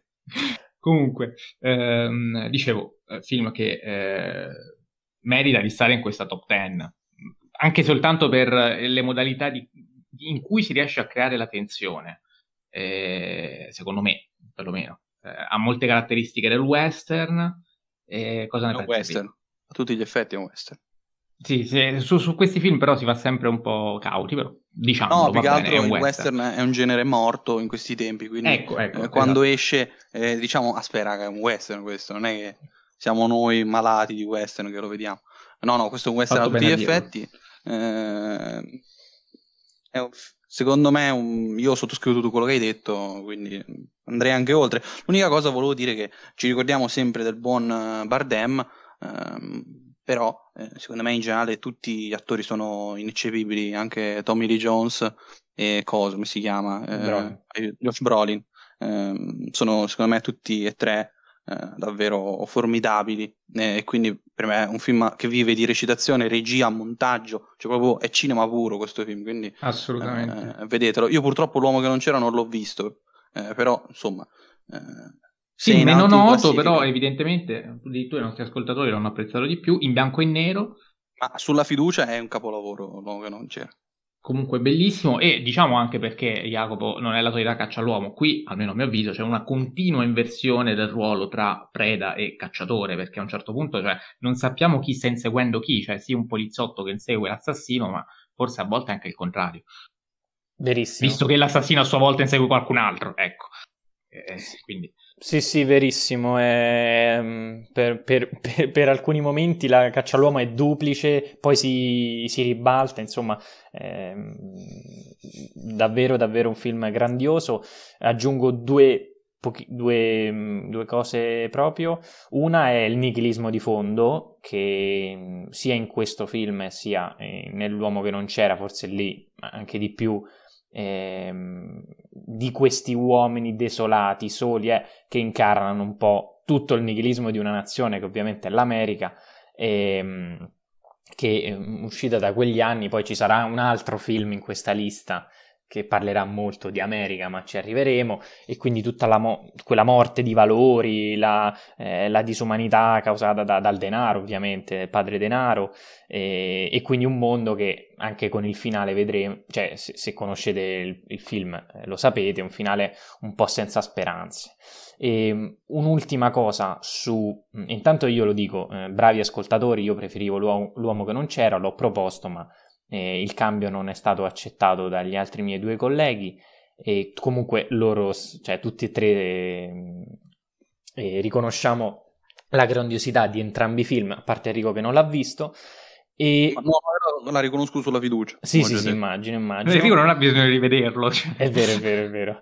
E una cosa va detta, secondo me, perché oltre a ehm, noi, oltre a manifestare l'apprezzamento negli anni 2000 di, dei fratelli Cohen, apprezziamo la presenza di un altro personaggio che all'interno di questi due film fa la differenza, e ovvero Roger Dickens, perché eh, la, fo- la fotografia è, è una componente eh, importantissima ne- nei film dei fratelli Cohen e soprattutto eh, nell'uomo che non c'era, ma anche ne- in un paese, eh, non è in un paese per vecchi, c'è la, la componente fotografica ehm, eh, si- cioè, viene, viene e riesce anzi a manifestare con, con, quelle luci, le ombre, i tramonti e quindi si riprende anche quel genere western, eh, porta con sé tantissime tematiche soltanto con un'immagine, soltanto con dei colori e questo lo, lo sanno fare in pochissimi e Roger Dickens è uno di questi e quindi va assolutamente citato. Faccio Molto presente, bene. Faccio vai, presente vai, che, eh, no, spiego uno dei motivi, uno, sottolineo, dei motivi eh, per il quale eh, sottoscrivo sulla fiducia la stima per l'uomo che non c'era, è nei 50 migliori noir della storia del cinema, secondo il buon Adriano, che salutiamo, che ci ascolta sempre, quindi eh, anche solo per questo per me è già capolavoro il film. Sì, sì, il la, la, della stazza collezionista di ombre. Assolutamente, sì, sì, la, sì, la classifica, diciamo se non sbaglio, però si mh, mm, intende quelli americani, eh? attenzione. Sì, sì, sì, sì, sì, sì, sì giusto. Eh. Hai fatto bene a specificare perché, ad esempio, il terzo uomo non c'è. Posizione numero 9, Il nastro bianco, Michael Haneke, film del 2009 che vince la concorrenza con La pianista, perché? Perché nessuno di noi Perché non l'abbiamo visto. Molto banalmente. Nemmeno, nemmeno, te Mattia che sei no, super no, fan di... di eh, purtroppo è uno dei, dei, grandi film di Haneke, di Haneke che... Eh, sì, vabbè, lo conosco abbastanza bene, però La pianista non, non ho ancora avuto modo di vederlo, eh, peraltro è su Mubi, Il nastro bianco era su Prime Video, adesso penso non ci sia più, però eh, controllate nel dubbio.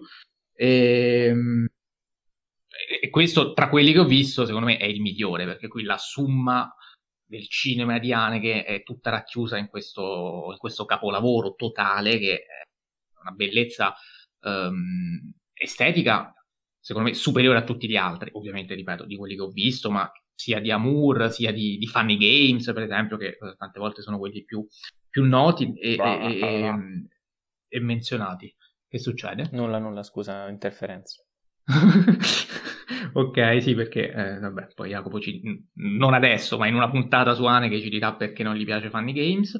E, ehm, e qui c'è tutto un, un, discorso che ovviamente adesso non possiamo fare, perché anche questo è un film che dura un pochino, 144 minuti, quindi Uh, stiamo proponendo un po' di, di, mattoni, ce ne stiamo rendendo conto, però d'altronde Vabbè, dai, eh, abbiamo messo Spider-Man, abbiamo messo Wall-E, possiamo mettere anche questi. A 2 ore e 20, dai, non è che è troppo, dai, su. No, però considerando che è un film in bianco e nero, ecco, va detto anche questo, sicuramente il ritmo è quello che è, perché? Perché qui noi eh, ci troviamo di fronte a una sorta di, di, di, fiaba, se vogliamo, per un racconto per bambini, dice anche il sottotitolo, ehm, in cui i bambini sono proprio i protagonisti ehm, di, di questo racconto che avviene ambientato all'inizio del XX secolo e questi bambini chi sono? Sono i futuri nazisti, quindi tutto ciò che fanno questi bambini sono il volto dell'innocenza eh, risaputamente, eppure, eppure, fanno delle cose strane. Eh, perché? Perché eh, 30 anni dopo ehm, porteranno al potere Hitler e eseguiranno i suoi ordini.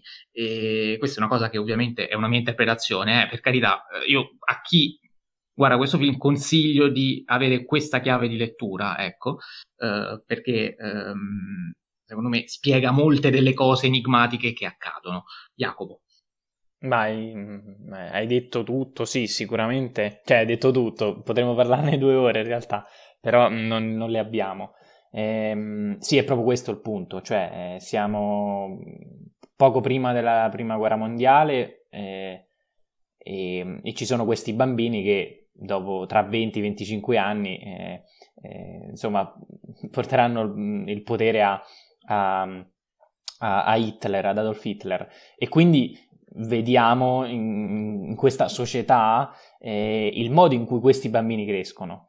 E vediamo quindi forse quali sono le, le colpe eh, non tanto di questi bambini eh, che poi cresceranno nel modo in cui abbiamo detto, ma di quello che, che, li, che li forma, che li cresce. E quindi questa società patriarcale costruita su regole un modello ancora feudale se sì, vogliamo sì, sì, sì, violenza un, un perbenismo antichissimo una rigidità anche abusi ci sono. E, ehm, insomma bigottismo religioso. Sì sì sì, sì. Un, film, un film però una cosa molto interessante è che questo film si chiude con eh, non è uno spoiler ovviamente non dico la scena dico soltanto eh, che si chiude con uh, delle persone che entrano in una chiesa e quindi noi è cioè, proprio inquadrata la folla di persone in chiesa e il film successivo di Haneke, quindi Amour del 2012, si apre con uh, un'immagine praticamente speculare, soltanto che uh, invece che le, le, persone della chiesa si trovano al cinema o a teatro, non ricordo. Comunque, Uh, e sono molto più, più, vecchie e c'è anche questa sorta di gioco, se vogliamo, um, metatestuale quasi, eh, che, che, che, fa. Nel corso della sua filmografia, perché sono due film completamente diversi, però hanno questo fil rouge secondo me molto interessante, quindi vi consiglio di... Poi Ane che va visto in ordine cronologico, è eh, altro consiglio che eh, vi do, perché c'è proprio uno sviluppo, come tutti i grandi autori ovviamente, del, della sua filmografia. Nella sua filmografia si, si, c'è uno sviluppo della sua poetica molto, molto interessante, pur restando quel, quel, quel, quel ghiaccio lui ha diretto anche la trilogia della glaciazione, film tutti agghiaccianti, cattivissimi, quindi... Che sono i, suoi peri- sono i, suoi primi tre film, giusto? Sì, i suoi primi tre film. Sì.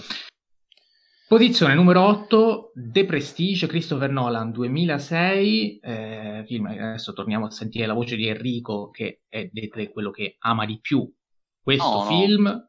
No? Dai, Jacopo che è antinolaniano, una volta tanto ah, che è d'accordo con me. Sì, però lo no. ami di più tu, tu hai detto che tra i tuoi preferiti di, di sempre. No, sì, sì, sì, sì, vabbè. Eh, c'è un rapporto ma, speciale ma con questo buon, Ma credo lo dica anche il buon Jacopo. Sì, eh, sì, sì, anche so. per me è 14 eh, su 10. Ah, no, no, secondo me è un film vabbè, eccellente, inutile ripetermi. Mi Quindi abbiamo parlato poco tempo fa nella puntata esatto. numero 42 in cui abbiamo analizzato tutta la filmografia diciamo, di Christopher Nolan, esclusi i Batman. Diciamo che Nolan, se non vado errato, non l'abbiamo inserito negli anni 2010, o sì? No. Non mi ricordo. No, non l'abbiamo inserito. Eh, diciamo che qui forse ha firmato due dei suoi tre capolavori che io avevo individuato e, e soprattutto ha firmato il film, eh, secondo me, più ineccepibile, che è proprio The Prestige, quindi eh, secondo me meritava anche per importanza storica, perché comunque Nolan, che piaccia o meno, è importantissimo a livello storico.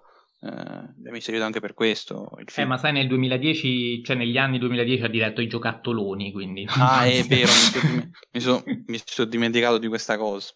Vabbè, voi scherzate, no, però comunque negli anni 2000 ha diretto Memento, Il Cavaliere Oscuro e, e ovviamente anche The Prestige che un film, film magnifico, ha diretto anche, anche Insomnia e, e Batman, Batman Begins. Begins eh? Certo, certo, certo, però no, questi perché... tre che tu hai riconosciuto come migliori anche per me lo sono e quindi Christopher Nolan doveva rientrare in questo, in questo tipo di lista e, e, ben venga e nulla, capolavoro, punto. Quando... I nostri ascoltatori l'aveva individuato tra i suoi film, se non, se non vado errato. Sì, sì, sì, c'era un ascoltatore che eh, hai fatto bene a dirlo, così lo dependo. Sì, a Leonardo diciamo. Jack Puntini Puntini aveva, ehm, ci aveva scritto con Il Cavaliere Oscuro, mentre ehm, De Prestige... Bravo Jacopo. Sì. Mi piace. Sì. Mentre, sì, De Prestige Claudia Gabrieli. Grazie Jacopo, meno male, guarda, sei diventato proprio... Da montatore, regista, sceneggiatore, scrivi tutto grande, grande. No, non, non, scrivo ancora. Sì, sì, ci scrivi le tracce della puntata, degli appunti, le... grandi, grandi. Non è vero. Factotum. Posizione numero eh, su The Prestige, ragazzi, veramente ne abbiamo parlato due puntate fa, praticamente, cioè nel senso, non, Quattro, non, non dilunghiamoci, vabbè, sì, per dire. Eh, recuperate, recuperate, tanto c'è anche il minutaggio se non vi interessa tutto il resto. E posizione numero 7 per Millennium Actress, ah. scusate la pronuncia molto italiana. eh, Satoshi Kon 2001 vince la concorrenza con Paprika. Io di Satoshi Kon non ho visto un'emerita ceppa, quindi parola a Jacopo ed Enrico. Vai, vai te, Jacopo. No, io vado per ultimo perché. Ok, ci... va bene. Hai il pezzo no. forte tu, giustamente. Eh, io me l'ha detto fuori onda, quindi so. Eh, no, Millennium Actress fece anche un post su Facebook eh, nel mio profilo, eh, nome e cognome banalmente, quindi Enrico Bacciglieri se lo volete, come pro pic ho un'immagine di persona di Bergman. Ehm, no, il, il, film è un capolavoro stratosferico, uno dei più bei film d'animazione eh, del XXI secolo, è un film eccezionale, eh, viene riconosciuto da mh, parecchie persone come uno dei top di eh, di Satoshi Kon insieme a Perfect Blue, che è il suo film d'esordio. Eh, e eh, per quanto mi riguarda, Millennium Actress ha il pregio che riesce a eh, ripercorrere la storia giapponese attraverso il cinema e lo fa con una grazia e con una diciamo leggerezza e malinconia davvero eh, indescrivibili. E poi è un film sul vedere. Io adoro i film sul vedere eh, e quindi che devo dire, non mi resta a voi che vedere questo vedere meraviglioso. Resta anche a me, non vedo l'ora di recuperarlo, Jacopo. Sì, regalaci il tuo finale. No, perché Enrico l'ho detto, comunque no, è più di un anno che, che lo ripeto, guardate Satoshi Kon, guardate Satoshi Kon, e poi quando Andrea Fontana e, e Enrico Azzano qualche mese fa hanno pubblicato la, la, nuova edizione del loro saggio sul regista, a parte acquistarlo immediatamente e leggerlo, ne ho parlato anche qui in, in alcune puntate, e, ehm, e, quindi guardate Satoshi Kon. Ora salutiamo anche Andrea Fontana che è stato ospite con noi nella puntata dedicata a Takahata numero 43. E quindi volevo eh, concludere, quest- cioè concludere, iniziare e finire questa piccolissima analisi di Millennium Actress con mh, mm, dei, diciamo, con dei, dei, dei commenti tratti proprio dal saggio di Andrea Fontana e Enrico Azzano, che mi sono scritto e quindi ora in breve, penso più di un minuto non ci metto, eh, leggerò questa cosa. Millennium Actress può ritenersi uno dei film più classici di Con, uno di quelli in cui l'autore nipponico attinge con maggior spregiudicatezza dal repertorio di Hollywood, ma non solo, per reinventarlo, stravolgendone le formule e le forme alla luce del proprio genio immaginifico. L'autore Infatti mescola le carte in tavola, lasciando che i contorni tra dimensioni difformi si perdano, passato e presente, ricordo e realtà. Tutto viene accuratamente plasmato e conchiuso in un'unica immagine, consegnato da Con sotto forma di mosaico da decifrare. È un cinema dagli imprescindibili connotati onirici, liminare al Mulholland Drive di David Lynch. Con annulla sistematicamente la percezione tra ciò che è vero fino al momento inevitabile in cui, invece, non si rivela come un falso. La realtà è allora quella che si dà al momento della sua visione? Domanda. E la risposta la dovete dare voi guardando il film. Scusa, aggiungo grandissima, alla grandissima opinione eh, che condivido completamente di Fontana e Azzano. Eh, siccome hanno nominato Mulholland Drive, il paragone con Viale del Tramonto è imprescindibile eh, e quindi in generale se volete avvicinarvi a questo film io personalmente consiglio la visione prima di Viale del Tramonto, poi di Mulholland Drive e poi di, di questo capolavoro. Vabbè, mm, Viale del Tramonto recuperatelo anche se non volete vedere Millennium Actress, eh, ragazzi. Cioè. A parte questo, hai pienamente ragione, quindi però mm, in generale non hai fate fatto la cosa, benissimo mi a fare, vedo a, a tracciare il percorso, a tracciare il percorso, giusto. Va bene, grazie Jacopo per il contributo. E... No, non è mio, quindi dovete ringraziare Vabbè, comunque gli l'hai riportato. No, no, no, l'hai riportato. Sì, sì. Grazie per aver riportato giusto. Questo è servizio pubblico, ragazzi. Cioè, di che stiamo parlando? Allora, posizione numero 6, In the Mood for Love, Wonka Wai, anno è il 2000. Uh, film immancabile in questa classifica, vince la concorrenza con 2046 sequel, se vogliamo, di The Mood for Love, che io ho detestato, mentre in The Mood for Love l'ho amato come tutti, credo, quindi uh, chi comincia? Enrico. Vabbè, eh, allora io Wong Kar Wai l'ho scoperto al cinema quest- quest'anno, in Cineteca hanno fatto la, la retrospettiva eh, e sono partito proprio da questo film, se vi ricordate c'era lo slogan eh, il cinema torna al cinema con Wong Kar Wai, no? Eh, e film secondo me di una bellezza e di una potenza eh, visionaria davvero ineccepibile. Eh, certo, mh, mm, purtroppo siamo in posizioni alte, però poteva essere ancora più in alto perché se parlassimo degli anni 90 e forse questo film è l'ultimo degli anni 90, infatti guarda caso è uscito proprio nel 2000, eh, c'è una grande continuità e l'autore, io purtroppo i film dopo gli anni 2000 non li ho visti, però che io sappia Wong Kar Wai diciamo che dal, da In the Mood for Love è calato eh, invece che salire eh, e purtroppo invece gli anni 90 sono stati una continuità davvero incredibile. Poi magari ne parla meglio Jacopo. Comunque, In the Mood for Love è un film bellissimo che parla del cibo. Eh, vi consiglio il post di Jacopo a riguardo su Instagram. Eh, il cibo, il, la malinconia, il ricordo, eh, il cinema in sé, perché è un cinema di immagini, è molto antonioniano in questo, e sapete quanto io ami Antonioni. Eh, e quindi è un film che io non potevo non amare alla follia. Ed è un film incredibilmente sensuale, diciamolo perché non ne fanno più film così, ragazzi. Cioè, eh, almeno dal mio punto di vista, non so se siete d'accordo. sensuale direi Uh, no, no, no, nel senso romantico, secondo me. Cioè, nel romantico, senso proprio... ci sono delle scene, cioè la sensualità um, proprio cinematografica, nel senso proprio sì, la regia, sì, sì. i movimenti di camera, l'utilizzo del rosso, la tenda, cioè l'erotismo. Proprio... Eh, anche, sì, anche. Eh, quello, quello, più alto, ovviamente, non quello pecoreccio italianissimo. Gaspar Noè, diciamolo subito che c'è anche no, no, italianissimo, italianissimo, italianissimo, Tra l'altro, su, scusate, sì, ma a proposito sì. di Gaspar Noè, è italianissimo. Io continuo a vedere Prime Video che Climax è nella sezione film italiani, non capisco perché, però. Vabbè, scusate il, la parentesi. Eh, forse mi sa che c'è stata una micro coproduzione, più che altro non è italiano, cioè è francese, mi sembra, forse c'è la coproduzione. Anche perché quel film è fiero di essere francese. Non lo dico io, eh, lo dice il film. Va bene. Eh, dicevo, c'è un nostro ascoltatore che ci ha detto che il suo film preferito del decennio è Enter the Void, se non vado errato. Sì, sì. E il nome dell'ascoltatore è Federico Imola. Bene, grazie Jacopo. Posizione numero 5. Eh, qui, eh, aspetta, visto, aspetta, fammi so. dire due parole per favore su il ah, film scusami. che io avrei messo in terza posizione, ma voi avete, Giusto. avete cacciato in sesta. E, um, Wong Kar Wai è un regista straordinario, un regista che negli anni 90 ha fatto su beh, qua, quasi tutti i capolavori. E, e sì, com- concordo, sottoscrivo tutto quello che ha detto Enrico. Io di Wong Kar Wai l'ho visto tutto e eh, con In the Mood for Love si ferma la sequela di film giga- giganti che ha fatto, eh, nonostante 2006 sia interess- 2046 sia comunque interessante, e Blueberry Nights, il debutto americano, forse la, il suo, la sua, eh, diciamo il suo minore, e, e poi The, Grandmaster, che mm, è, è, un bel film.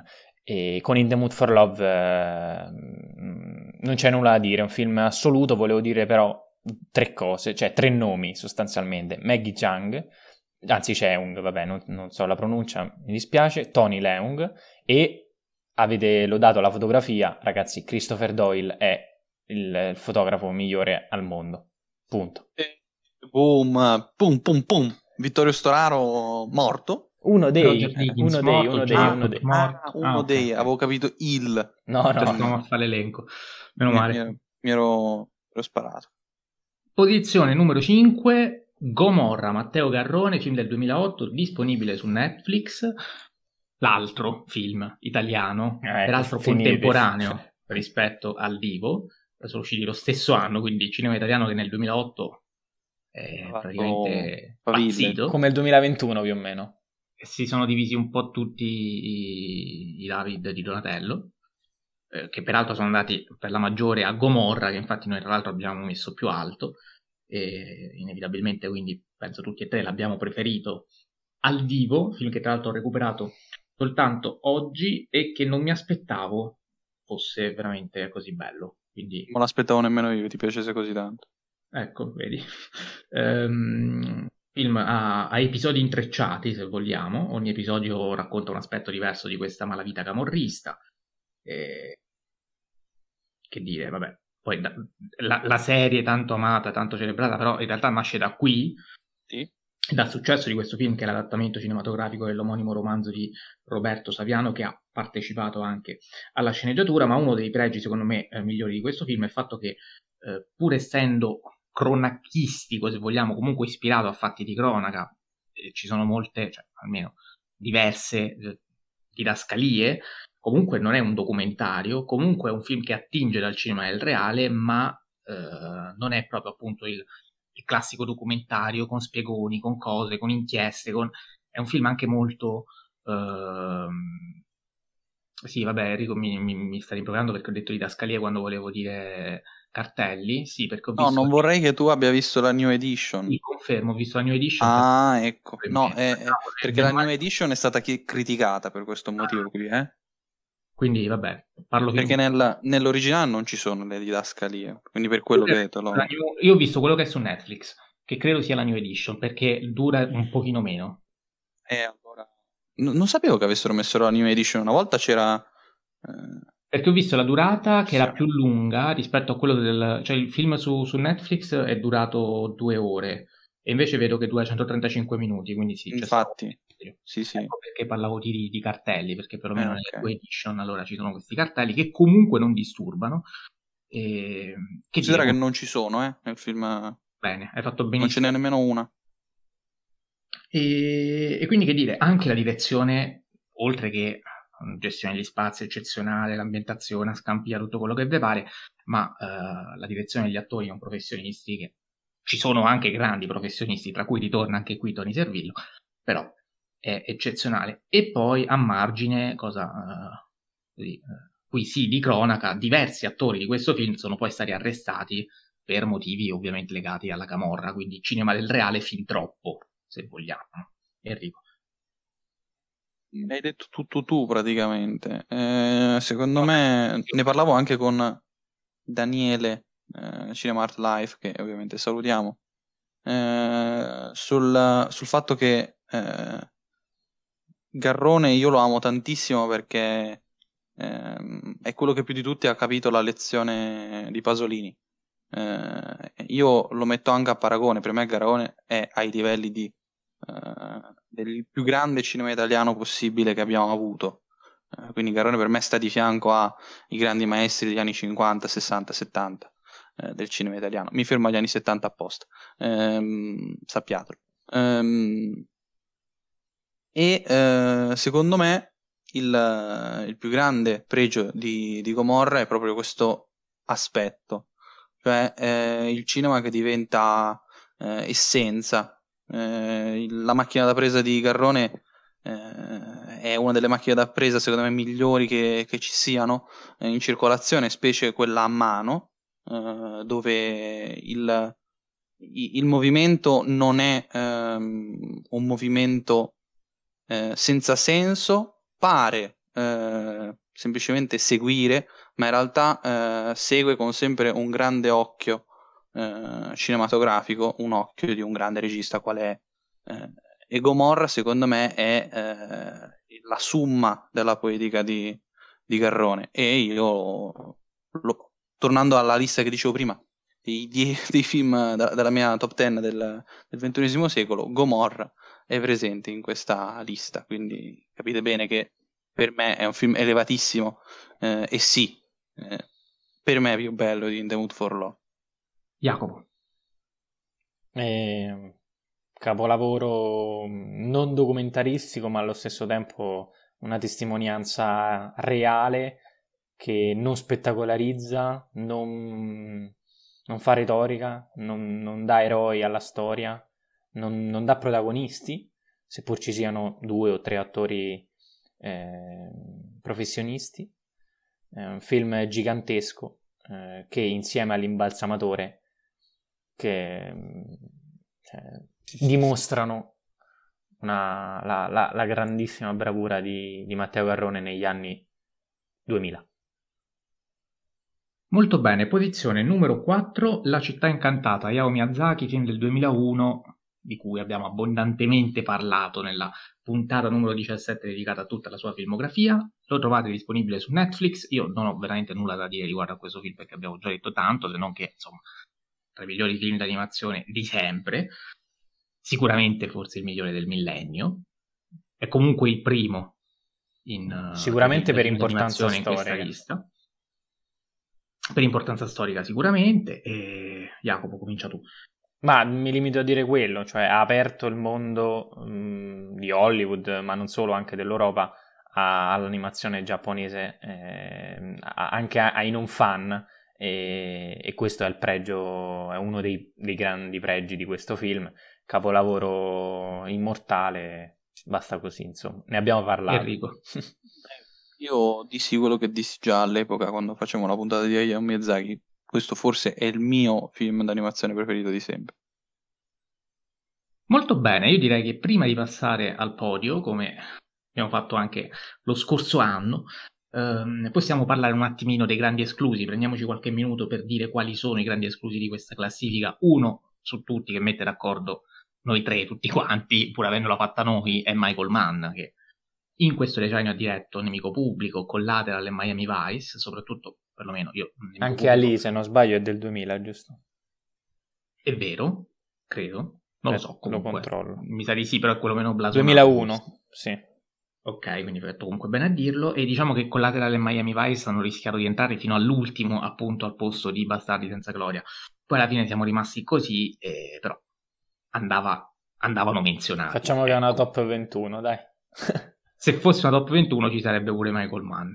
E non sarebbe probabilmente ventunesimo, non lo so, non paradossi credo. degli algoritmi. Comunque... Eh, per me Collateral, cioè dico la mia, eh, io purtroppo di questi film ho visto solo Collateral, e Collateral per me è in top 10, quindi questo vi fa capire quanto io ho amato e quanto invece Jacopo e Mattia non abbiano amato così tanto. Ma eh, sempre 4 stelle sono, attenzione. Eh. eh, ho capito, eh, per me è 5 stelle, cioè, quindi... Comunque. Mattia.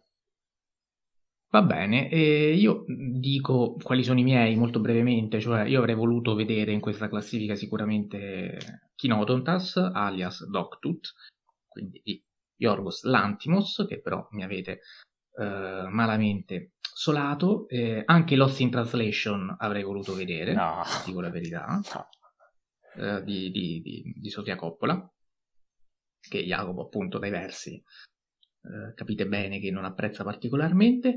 Avrei voluto vedere il terzo Harry Potter, quello Beh. diretto da Quaron, Stacco sia per io. un discorso produttivo di, di, di, di, importanza della saga nel decennio. Io per questo solo cuoricini, eh? Per questo solo cuoricini. Eh sì, si sa che io ho questo problema con... No, no, Beh, ma anch'io, io... no, anch'io ho problemi con i primi quattro Harry Potter, quindi stai tranquillo. Comunque, Pro... su questo... No, no, voglio specificare che loro parlano di problemi nel senso che gli piacciono. Esatto, precisamente. sì, sì. Eh beh, te Jacopo ti fa sempre l'anticommercialone, quindi... No, scusate, brr, hai, hai citato Quaron? I figli degli uomini era un film che forse poteva esserci, ma non è stato scelto perché me l'avete cannato, ecco. Diciamo così. E l'altro, e chiudo, Onore il padre e la madre, film che tra l'altro in diversi ascoltatori ci hanno menzionato, che ho recuperato per, la, mm, per questa puntata, che penso sia un ottimo film, l'ultimo di Sidney Lumet, eh, che però mm, diciamo che ci starebbe benissimo in questa classifica, però anche se eh, anche la sua assenza non è così pesante, secondo me. Cioè, cose molto. film bellissimo, vi consiglio di recuperarlo. Flashback sincronico, c'è una rapina di mezzo, eh, i rimandi a rapina a mano armata, secondo me ci sono tutti. Vabbè, io lo vedo pure quando non c'è, figuriamoci quando c'è pure la rapina. E... Quindi, insomma, vi consiglio di guardarlo, però. Non è sto capolavoro totale del decennio, eh? Mettiamola così almeno dal mio punto di vista. Jacopo, i tuoi. Allora, eh, due must assoluti che non sono in questa lista, ovvero Old Boy, non so come siete riusciti a cannarmelo, e, e Love Exposure di Sion Sono che voi non avete visto e quindi soltanto per quello non è stato inserito e perché dura 4 ore e quindi è anche diciamo di difficile ehm, recupero. E poi ci sono tantissimi film che non abbiamo inserito, molti perché non l'abbiamo visti, eh, per esempio, prendo il commento di, ehm, del grande Worldwide Cinema, Filippo, che ci dice Aruitemo, Aruitemo, sarebbe Steel Walking di Coreda, Yi Yi di um, Edward Young, eh, Platform di... Ehm, eh, Fuf, di Gia Zanche se non sbaglio. E mm. poi cito anche i Cite Killer di Mike cito Goodbye Dragon Inn di, um, che tra l'altro ci è stato scritto di Samuel Young Ferro 3 Primavera Autunno Estate Inverno e di nuovo Primavera di Kim Ki-duk. Anche e, questo c'è stato scritto. e mm, lascio dire a Enrico i suoi più più quello che ci ha detto Adriano della Starza che purtroppo abbia, abbiamo dovuto escludere. Enrico. Eh, allora, io mm, Collateral è sicuramente il, più, il, mio più grande scudo, ma siccome ne abbiamo già parlato, dico tre film d'animazione, sapete che io amo tantissimo l'animazione, e, ehm, e sono eh, Il pianeta del tesoro, che è il mio classico preferito eh, di tutti, ragionando col cuore, non con la testa. Uh, quindi Piede Tesoro io lo amo, non c'è nulla da fare.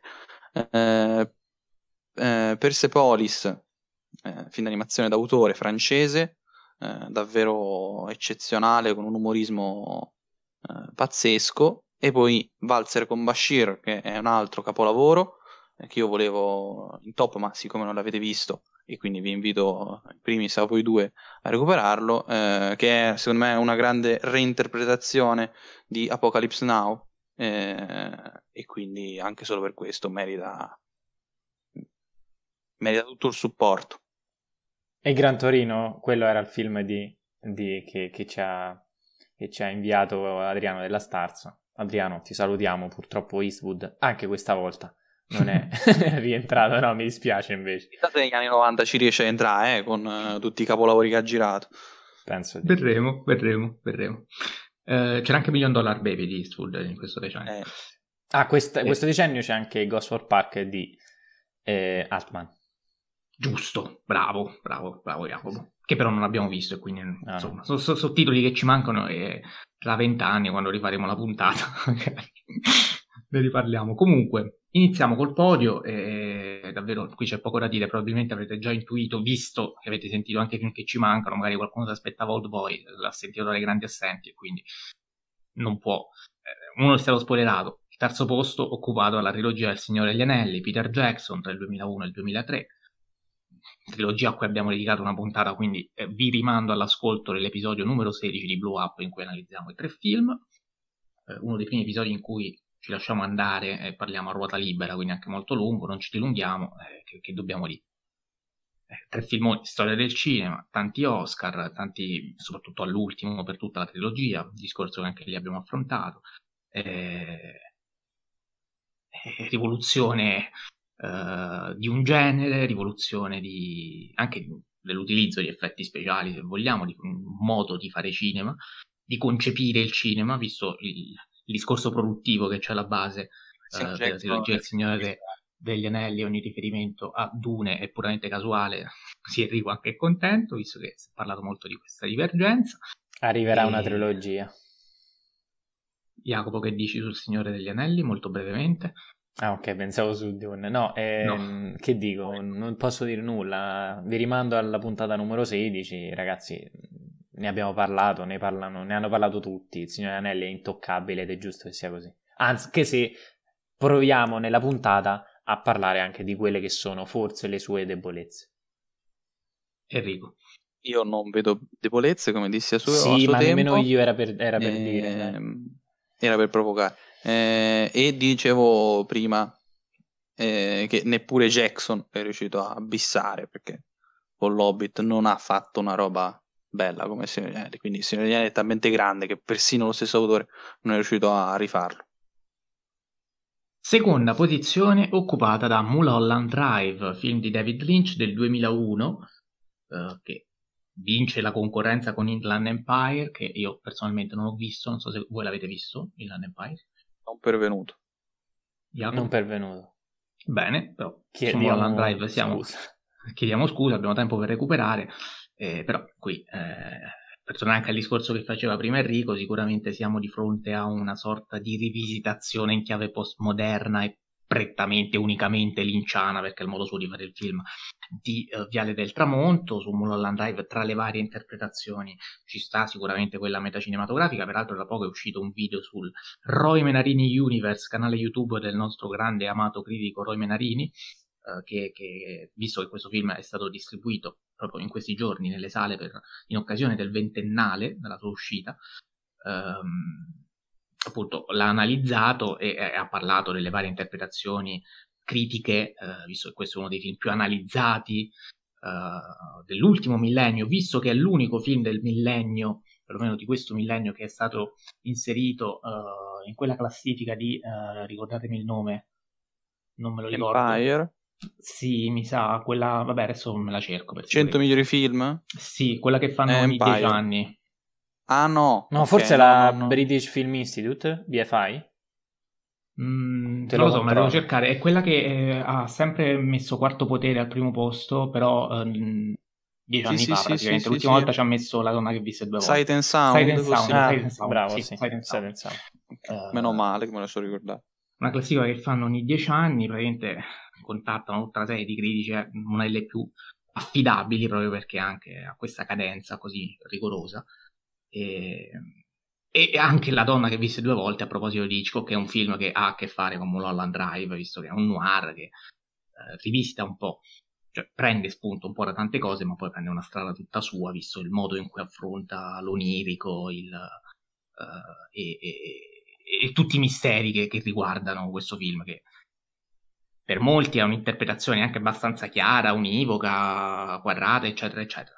Però, insomma, resta uno dei più affascinanti film di Lynch, più enigmatici film di Lynch, visto che molte cose è sempre difficile, eh, come dire, decifrarle. Tant'è che ci sono alcuni critici che dicono che questo film perché film, l'interpretazione di questo film è che non abbia un'interpretazione, proprio perché è voluta la cosa, che neanche Lynch sa qual è.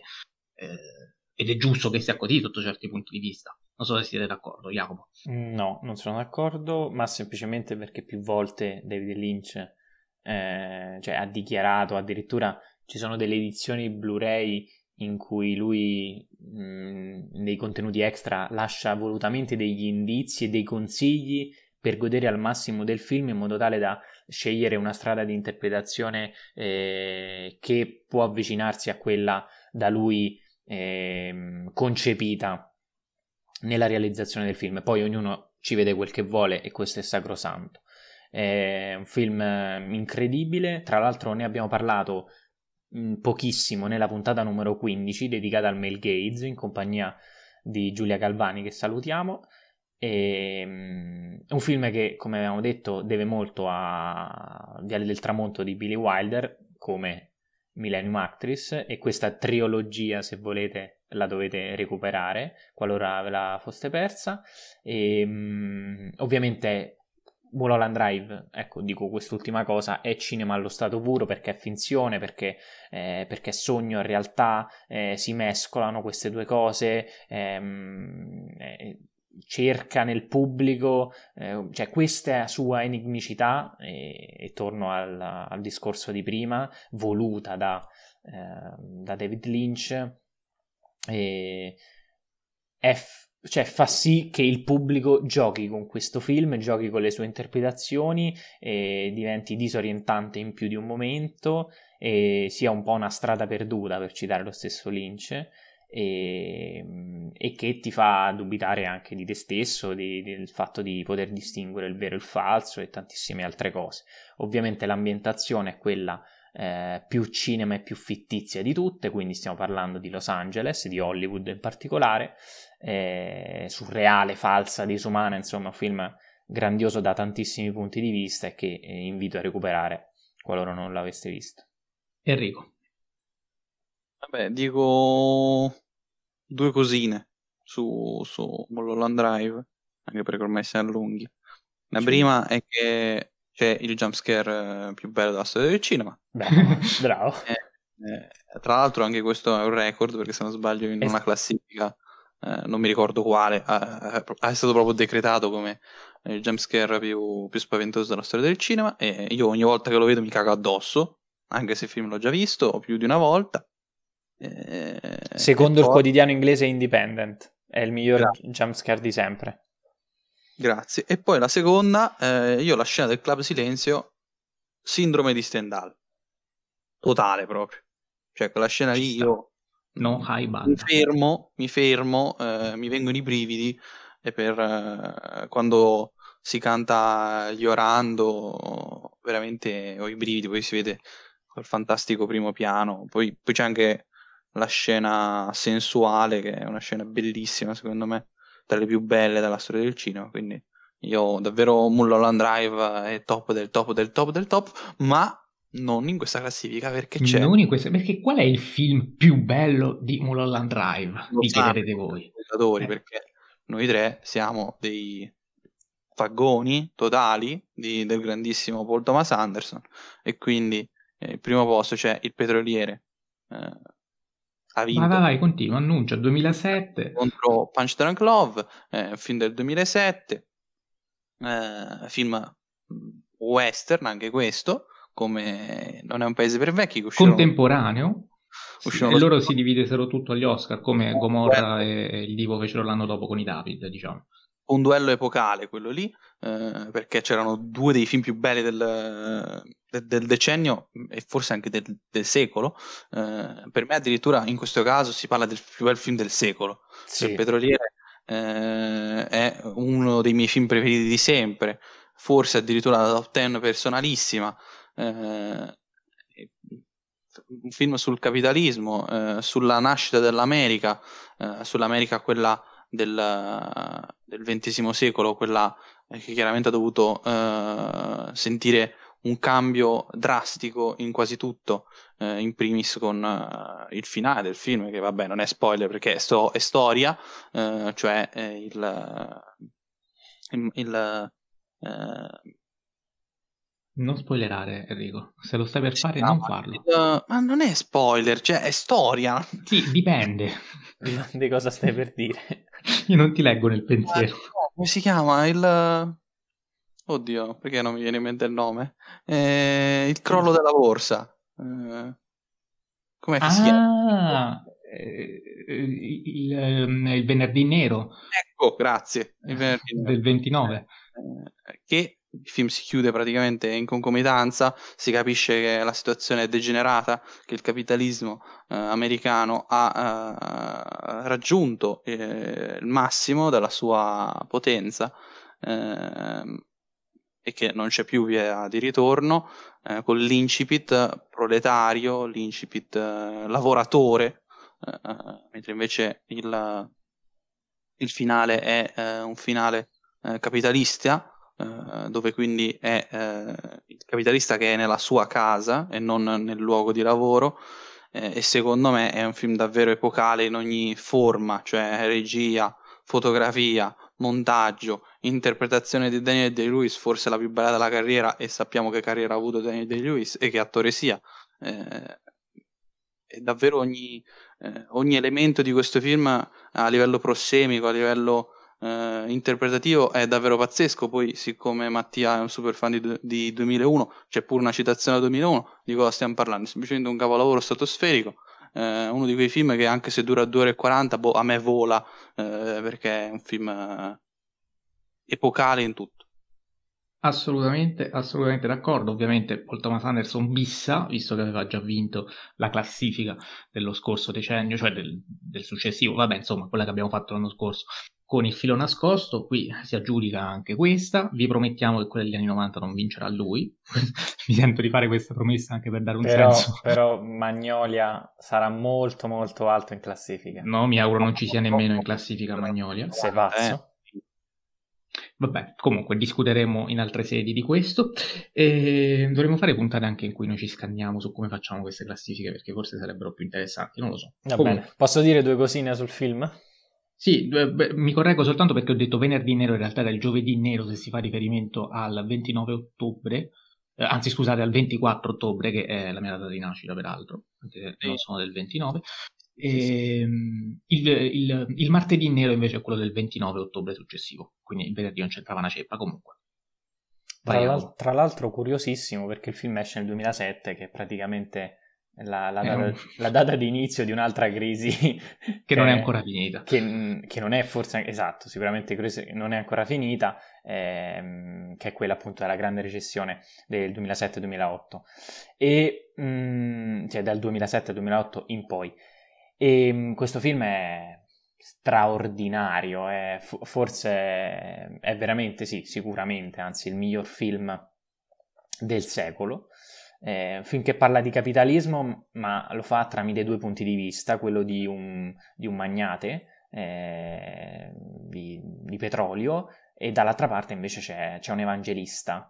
Eh, però entrambi, questa cosa è fantastica, che entrambi riescono a eh, prendere il potere, a sopraffare l'altro, a, a costruire questa America corrotta, questa America brutale attraverso metodi simili, seppur in campi eh, che, che, scopriamo non essere completamente distanti. Eh, film. Eh, Anzi, è quella la grandezza, cioè il potere sì. si cela dietro la doppia faccia, da un lato la fede, dall'altro il denaro, e quindi il sacro e il profano che si fondono per, la, per, per il perseguimento del potere. Cioè, ed è questa l'essenza del capitalismo, signori. Cioè, magnifico. fantastico. Sì, sì, sì, sì, è vero, magnifico. E queste due facce ehm, del capitalismo eh, vengono, eh, cioè vestono, eh, sono vestite anzi da eh, Daniel Day-Lewis eh, nel, nel, primo caso appunto nel magnate di petrolio e Paul Dano, eh, giovanissimo a quel tempo. Ehm, e bravissimo. Bravissimo. Ultimissima cosa, anche qui vale la stessa cosa. Eh, sì, intanto fotografia qua assoluta, eh, forse anche qui miglior fotografia per me del, del secolo, e, ehm, ma a parte questo, colonna sonora. Johnny Greenwood qui si dimostra uno di quelli che nel ventunesimo secolo, insomma negli ultimi vent'anni, ha fatto la differenza in campo di, di musiche, colonne sonore, composizioni, insomma. E, e qui... Proprio con, con Anderson. In esatto, particolare. in particolare con, con Anderson, la loro, eh, la loro collaborazione è qualcosa di favoloso, in particolare petroliere, in particolare filo nascosto. Diciamo eh, che no, no, no, uno... non sono d'accordo su questo. The Master per me è la colonna ma sonora migliore. Ma sono tutte belle. Di Greenwood. No, secondo me The Master ha un valore ulteriore, è davvero eccellente.